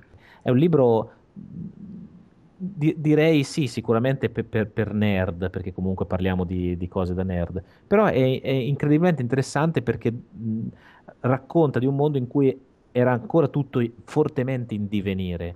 Anche, eh, parliamo anche di eh, tecnologie che sono state a- abortite anche in maniera clamorosa. Eh, eh Steve Jobs eh, pro- progettò sostanzialmente il Macintosh insieme a un altro tizio che aveva una personalità forte, quasi come quella di Jobs, che si chiamava eh, Radskin eh, il quale proponeva un approccio diverso senza mouse, ovviamente ma Radskin ha perso la, la gara a, a, all'interfaccia che è stata vis- vinta da, da, Jobs, tutti noi oggi usiamo il mouse, però è affascinante come eh, era interessante leggere quanto spirito, quanto coraggio aveva Radskin nel proporre software che non... Eh, eh, eh, scusa, interfacce hardware che non si basassero su mouse, ma si basassero solo sulla tastiera e su un tasto aggiuntivo che lui chiamava Leap, che ti permetteva di saltare a varie funzionalità. Um, tutto qua, ecco, se volete, se lo recuperate, questo libro dei programmatori, edito da Mondadori, eh, non, è veramente difficile trovarlo, però se riuscite a recuperarlo, 97, libro dei programmatori, interviste si chiama, eh, è molto interessante perché ti permette di avere una, una, una, visione dall'interno di un mondo che per molti versi non, non c'è più. Mm, Mici l'autore? Eh, non c'è un autore, c'è scritto autori eh, vari. Autori scritto, vari. Pro, il libro dei programmatori, titolo esteso? Libro dei programmatori, interviste, Mondadori 1997. Vediamo un po', libro dei programmatori, eh, zero titoli. Uh-huh. Stai su Comprendo Libri? Sì. Su eBay niente? Su eBay non ho cercato. Sono in grado di guardare un sito alla volta. Vedi un po'. Non... Sì, mon- monotasking. sì, sono mo- molto monotasking. Eh... Oppure, ascoltatori del podcast, se proprio vi interessa, no, io una copia alla modica cifra di 120.000 euro, visto che non esiste in giro, ma posso anche un po' separarmene. Eh. Ne prendo 20. Ho trovato, PC IBM guida del, del programmatore. Oh. Però questa è un'altra cosa. Ed è del. Non lo so, anche questo qua penso che non sia nuovissimo. In vi, teoria... vi faccio delle, delle, fotocopie, vi faccio. Ho trovato dei microonde in vendita, però. Ah, ok, è uguale. Lo stesso? Sì, sì, è uguale, uguale. Anche il meglio dell'analisi tecnica in metastock? è meglio, forse, è una versione aggiornata. Eh, volendo, è disponibile libro alla Biblioteca Civica di Casale Oh. Alla, collocazione 0m.d di Domodossola.005.1. Imola Bologna Domodossola Palermo.1 se non è, Beh, se aspetta, non è, radio, dov'è, dov'è di, se non è radio di servizio questa io non lo so eh. il vero servizio pubblico esatto. eh, c'è anche da spostare eh. una macchina Sì. Come È dice è un Sal-. Salvi. È. Io da solo non ce la posso farcela. e basta. No, e basta. No, e dov'è che è disponibile il libro? Scusa, E in che ci- biblioteca civica di Casale, e dov'è Casale? e, e giù in, in Campania. Italia. Ah, ok, sì, va bene. In Italia. ok. Intuivo. Eh, Mandolini, spaghetti. sì, que- quelli lì ce li ho presenti. Va bene. Ok, no, direi che non si trova in giro questo li- il libro di No, programma. sembra di no, sembrerebbe di no. Va bene, allora, caro Michele, sei pronto per fare un ebook Va bene. e a farci dei soldi anche da qui, Sì, sì, finalmente. sì. Ok, a posto, vedi. E io che mi, Oggi domanda- almeno io tre- che mi domandavo come finanziare il mio film. Cioè, ti ho dato almeno 3-4 idee per sbancare. No, due idee ce l'hanno Mario. già fregati io, eh, gli ascoltatori del podcast che stanno sviluppando giochi per iPhone. Tu lo sai fare un gioco per iPhone, Michele? E io non proprio, io io, però so chi li, li sviluppa, quindi Cugino. esatto, cugino Va bene, allora quando vedrete uscire il gioco della gravità sbirillata, Mhm. che avrà esattamente questo titolo, tra l'altro, e sa- sapete a chi rivolgervi. Ok. Bene, io allora vado, se non ci sono altre questioni, Non facciamo No. questione, tra l'altro. esatto, eh, a questo. Comunque, se non ci sono altre questioni, io andrei alla posta delle torti, che sarà molto breve, perché non pubblicando un episodio da millenni non è che sia arrivato niente di incredibile. Quindi ne approfitto per salutare una, una situazione paradossale stile retrocast, classico. Vabbè, prima per salutare uno che ci scrive, tale Vittorio Codogno. Sì. che, che prima il cui oggetto dell'email è mi servono soldi e il testo dell'email è Libia Padana. Eh, Salutiamo il giovane questo. Vittorio Poi- Codogno. E lo salutiamo, Salutiamo. giovane Vittorio, già autore di una vecchia email con scritto dammi soldi e adesso era un ragazzo molto Quindi hai scelto una strada diversa stavolta, non più Esatto. dammi, ma voglio. Voglio. Eh, perché non gli ho dato niente, quindi dice adesso insisto, giustamente. Eh sì, eh, fa, fa valere Poi- i suoi bisogni. Esatto. Poi tale Diego, che boh, non, non so da dove proviene, praticamente lui stava, eh, stava cercando altro nei podcast Ah, no. e ha trovato il retrocast capito. per caso. Si è infilato in Ma mezzo. sta cercando la parola altro o stava cercando altro? Altre No, cose? stava, stava cercando, me l'ha anche scritto. Enzo Stava altro. cercando, sì, sì, qualcos'altro Esatto. comunque. Non ha specificato, eh, no, cioè, dice che ci ha confuso con Criticast, che non so che cosa sia, però Ok. che, che io saluto comunque per sicurezza. Non so chi siano, comunque, vabbè, se non saluto a Critic. Cercava il Criticast, ha trovato il Retrocast e lì dice che poi si scarica tutti gli episodi, che e ci linka un articolo che io giustamente ho- mi sono reso conto che ce, l'aveva, che ce l'ha linkato adesso, eh, quindi non ho il tempo per parlarne, ma è un, eh, è un articolo che riguarda eh, insomma un genitore che dà al suo figlio un Game Boy Micro invece di un, di- di un, eh, 3DS ed è stato meglio il Game Boy Micro del 3DS. Eh, comunque magari ne parliamo in maniera più esaustiva nel prossimo episodio eh, perché è andata. Comunque saluto Diego, lo ringrazio sia per il fatto che poi alla fine si è messo ad ascoltare anche gli altri episodi, gli sono piaciuti e anche perché eh, ha dato anche un, Anche un contributo che... Sì, sì, no, tutti, dice che stava ascoltando ogni episodio. Eh, e niente, strano, sì, sì, tutti, tutti. E, e niente, pone delle, delle questioni che appunto che vedremo nel prossimo episodio. Adesso davvero non c'è tempo. Chiedo scusa se- perché io pensavo che fosse un'altra email questa, ma vabbè, niente, adesso non sto lì a spiegarvi come funziona il mio cervello perché lasciamo stare. E- Stai sudando. sì, sì, abbastanza. Comunque, detto ciò, eh, poi saluto F Autor, anche lui ci scrive sempre eh, riguardo all'ultimo episodio uscito, quindi eh, il Retrocast Bar, quello sui, sui giochi calcistici. E, e dice che appunto eh, se- dice che è stata una bella sorpresa la conduzione a due quei vecchi toni eh, che rivivere i suoi traumi attraverso quelli di Vittorio funziona meglio della- delle- delle- de- de- de- di uno psicologo E niente, dice che, che ha una voce molto sexy grazie al microfono nuovo. E, e lo ringrazio anche di, di, questo complimento. Di questo complimento. Ecco. Poi saluto Paxo78 che ci segue sempre, ci scrive sempre, e anche lui appunto contento di eh, sentire traumi di Vittorio che riscuotono sempre molto successo, purtroppo sì. però Vittorio. Quindi non ne ha una dose infinita, potremmo crearne degli altri però sì, con un po' di impegno. E cominciare ad assumere sostanze illegali. Sì, senza nessun problema. Cristalli Potremmo di... tipo farti di sì. Potremmo tipo spaventarti mentre giochi a dei videogiochi. Sì. Gettandomi addosso dei petardi. Sì, è dell'olio bollente. Sì, e... una cosa, direi tutte e due le cose. Cioè, tipo uno ti butta addosso dell'olio bollente, tu sei lì che urli dal dolore, mentre tirano anche dei petardi. Esatto, e faccio anche, il, gio- faccio anche il gioco delle tre carte. Sì. Ma è questo, cioè, aspetta, il videogioco... Ah, potresti creare un videogioco dove fai il gioco delle tre ah, carte. Sì, sì, sì, sì. E farci finalmente dei soldi, ecco. Sì. Vedi, ho, ho, avuto l'idea definitiva. ne hai avuto ben tre in una... 3-4, ce n'era anche una che ho dimenticato adesso, ah, non mi ricordo. Ah sì, no, una era quella dei libri.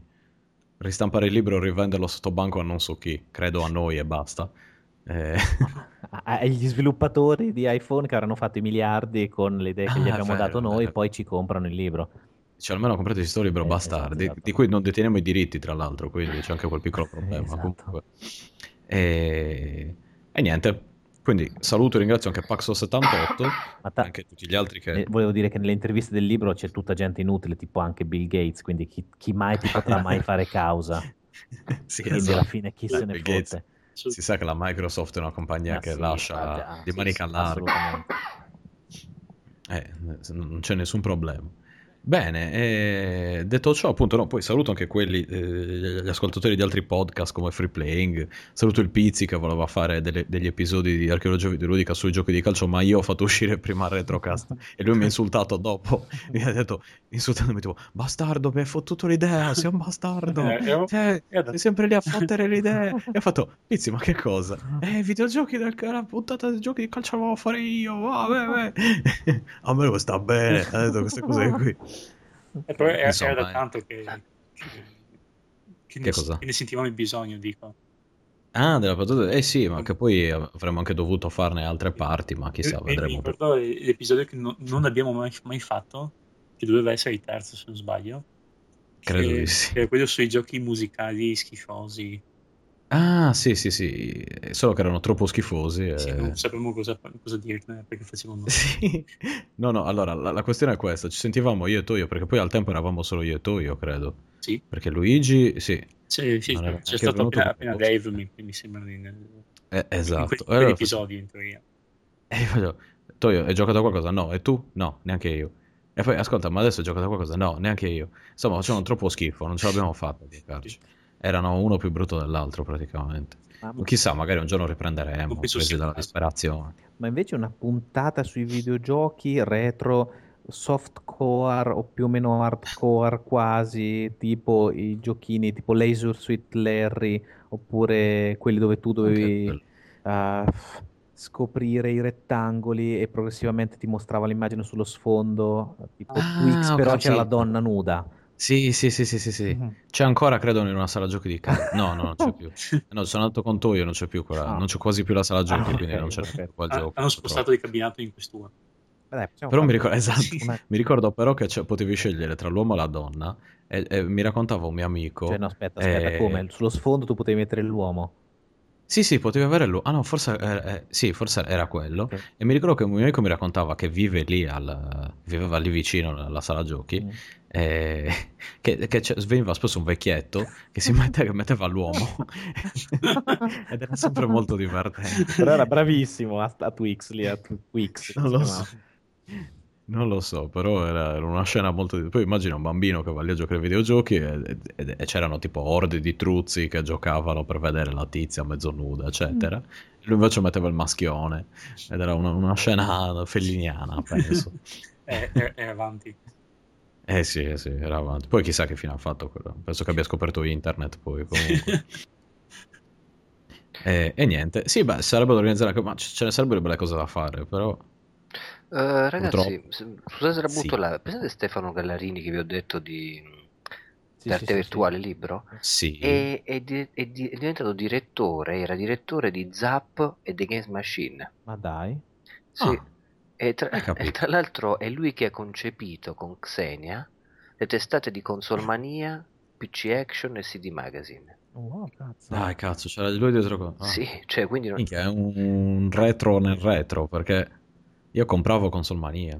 Sì, sì, sì, vabbè, eh, Zap, Cazzo. eh, Machine, insomma. A Zap, sì, sì, sì.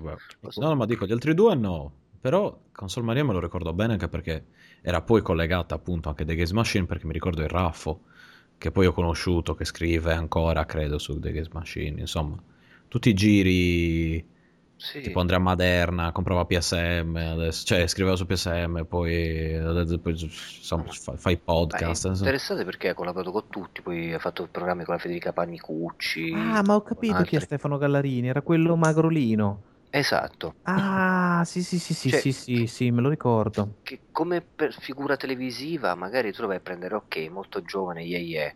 Però Mm, invece mm. ragazzi è uno che aveva le idee chiare, infatti Sì, leggendo il libro ho detto però, però, però. Ah, ho capito chi è questo. Capito Ah, no, aspetta, ho messo adesso sulle foto del coso. Ah, cioè, questo qua ha fatto tutta questa roba qui. Sì, Io penso che fosse un tipo un super pirla, senza offesa, ma No, no, ha fatto questo e tra l'altro, attenzione, USA Today Ah. era co- co-diretto insieme a Giorgio Mastrota. Mastrota. Don't Nelle- for- don't- don't L'ed- forget. L'edizione 93 se non sbaglio, perché prima la conduceva solo lui, Esatto. iniziale. E poi lui va a fare Unomania insieme a Federica Panicucci, attenzione nel 92, quindi ottimo. Sì. Quindi adesso fa la regia e la creazione degli show di Gardaland.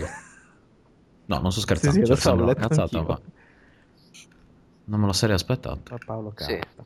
Ok, però, no, però adesso l'ho inquadrato finalmente. Cioè, quindi questo tizio qua faceva tutta questa roba. Ma tu guarda, se mi avessi detto... Tipo, mi facevi vedere la foto di questo qua, dicevo, ma chi sto scemo qua? E invece... Sì, un po' sì. Eh No, sì. ha anche un bel nome, tra l'altro, quindi... Eh, La butto lì così. Eh, Va bene, quindi Ok. cerca- aggiungeremo una foto di Stefano Gallarini nelle, nelle note, così capirete chi è, perché se lo vedete, cioè, detto così non, non capite, lo guardate in faccia e dite, ah, questo qua. È la... Incredibile. Oh, amici del, Bravo Stefano. del proibito, non è vero l'una e un quarto, davvero? No. Eh, no, infatti è l'1.12. Ah, perfetto, ok, vedi, vedi. Sì, ecco, ecco, io per quello proponevo, do- do- do- dovevo accorciare da qualche parte, però Sì, quindi adesso io vado a, a letto adesso, ma sì, e adesso si sì, sveglia la bambina, fantastico, proprio bello, Esatto, bello, bellissimo. Andiamo, andiamo tutti a dormire adesso pensandoti forte e Sì, sì, forte. Ti chiameremo ogni 5 minuti fingendo di piangere anche noi. ah, mica! Esatto, dopo- vabbè, dopo io vi culo. Va bene signori, allora Ok. io vi ringrazio per, essere- per aver partecipato, ringrazio chi ci ha ascoltato sino a qui, e effettueremo un montaggio analogico sull'episodio in modo da ricreare tutto un insieme di cose incredibili oppure non lo so, farò- faremo una cosa divisa in due parti, chi lo sa, vedremo eh, insomma cosa, andremo dove ci porta il, il cuore, Sì, sì. Ottimo. il cuore. Beh, Benissimo, Ragazzi, buonanotte a tutti, buona settimana a tutti. Grazie. E che altro dirvi? State bene. State bene, leggete, se avete qualche eh, commento, appunto, ci trovate su retrocast.it o su podcast-retrocast.it, su Facebook idem, tutti i vari contatti circa come quasi sono quelli, li conoscete, se non li conoscete adesso li conoscete. Ecco, una cosa carina sarebbe fare un podcast sui Sì. libri videoludici, che non c'è. Eh, beh, anche quello. Mm? Cioè, sui libri proprio, non sui videogiochi. I libri sui videogiochi. Ah, Sì, sì, sì, sì, sì, sì. Ma Sui libri, sui... ma, ok, interessante.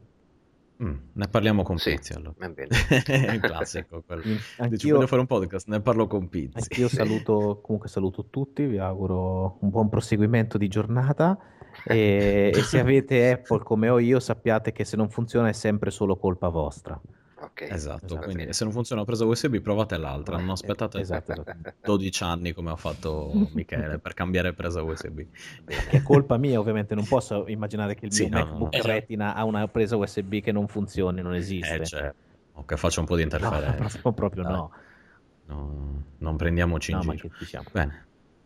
Sa- saluti anche la Apple. Ciao. Saluto Vittorio, Luigi, Michele. Apple. Esatto, Ciao. insieme agli angeli. Ciao Stefano, ciao Michele, ciao Vittorio. Baci. Ciao Luigi. Ciao. Ciao. Solo Luigi. Ciao Luigi. Ciao, ciao. Ciao. Ciao. Forza Ciao. Chiara. Forza Chieti. Esatto, Forza Chiesa. Ciao ciao. Ciao. Ciao.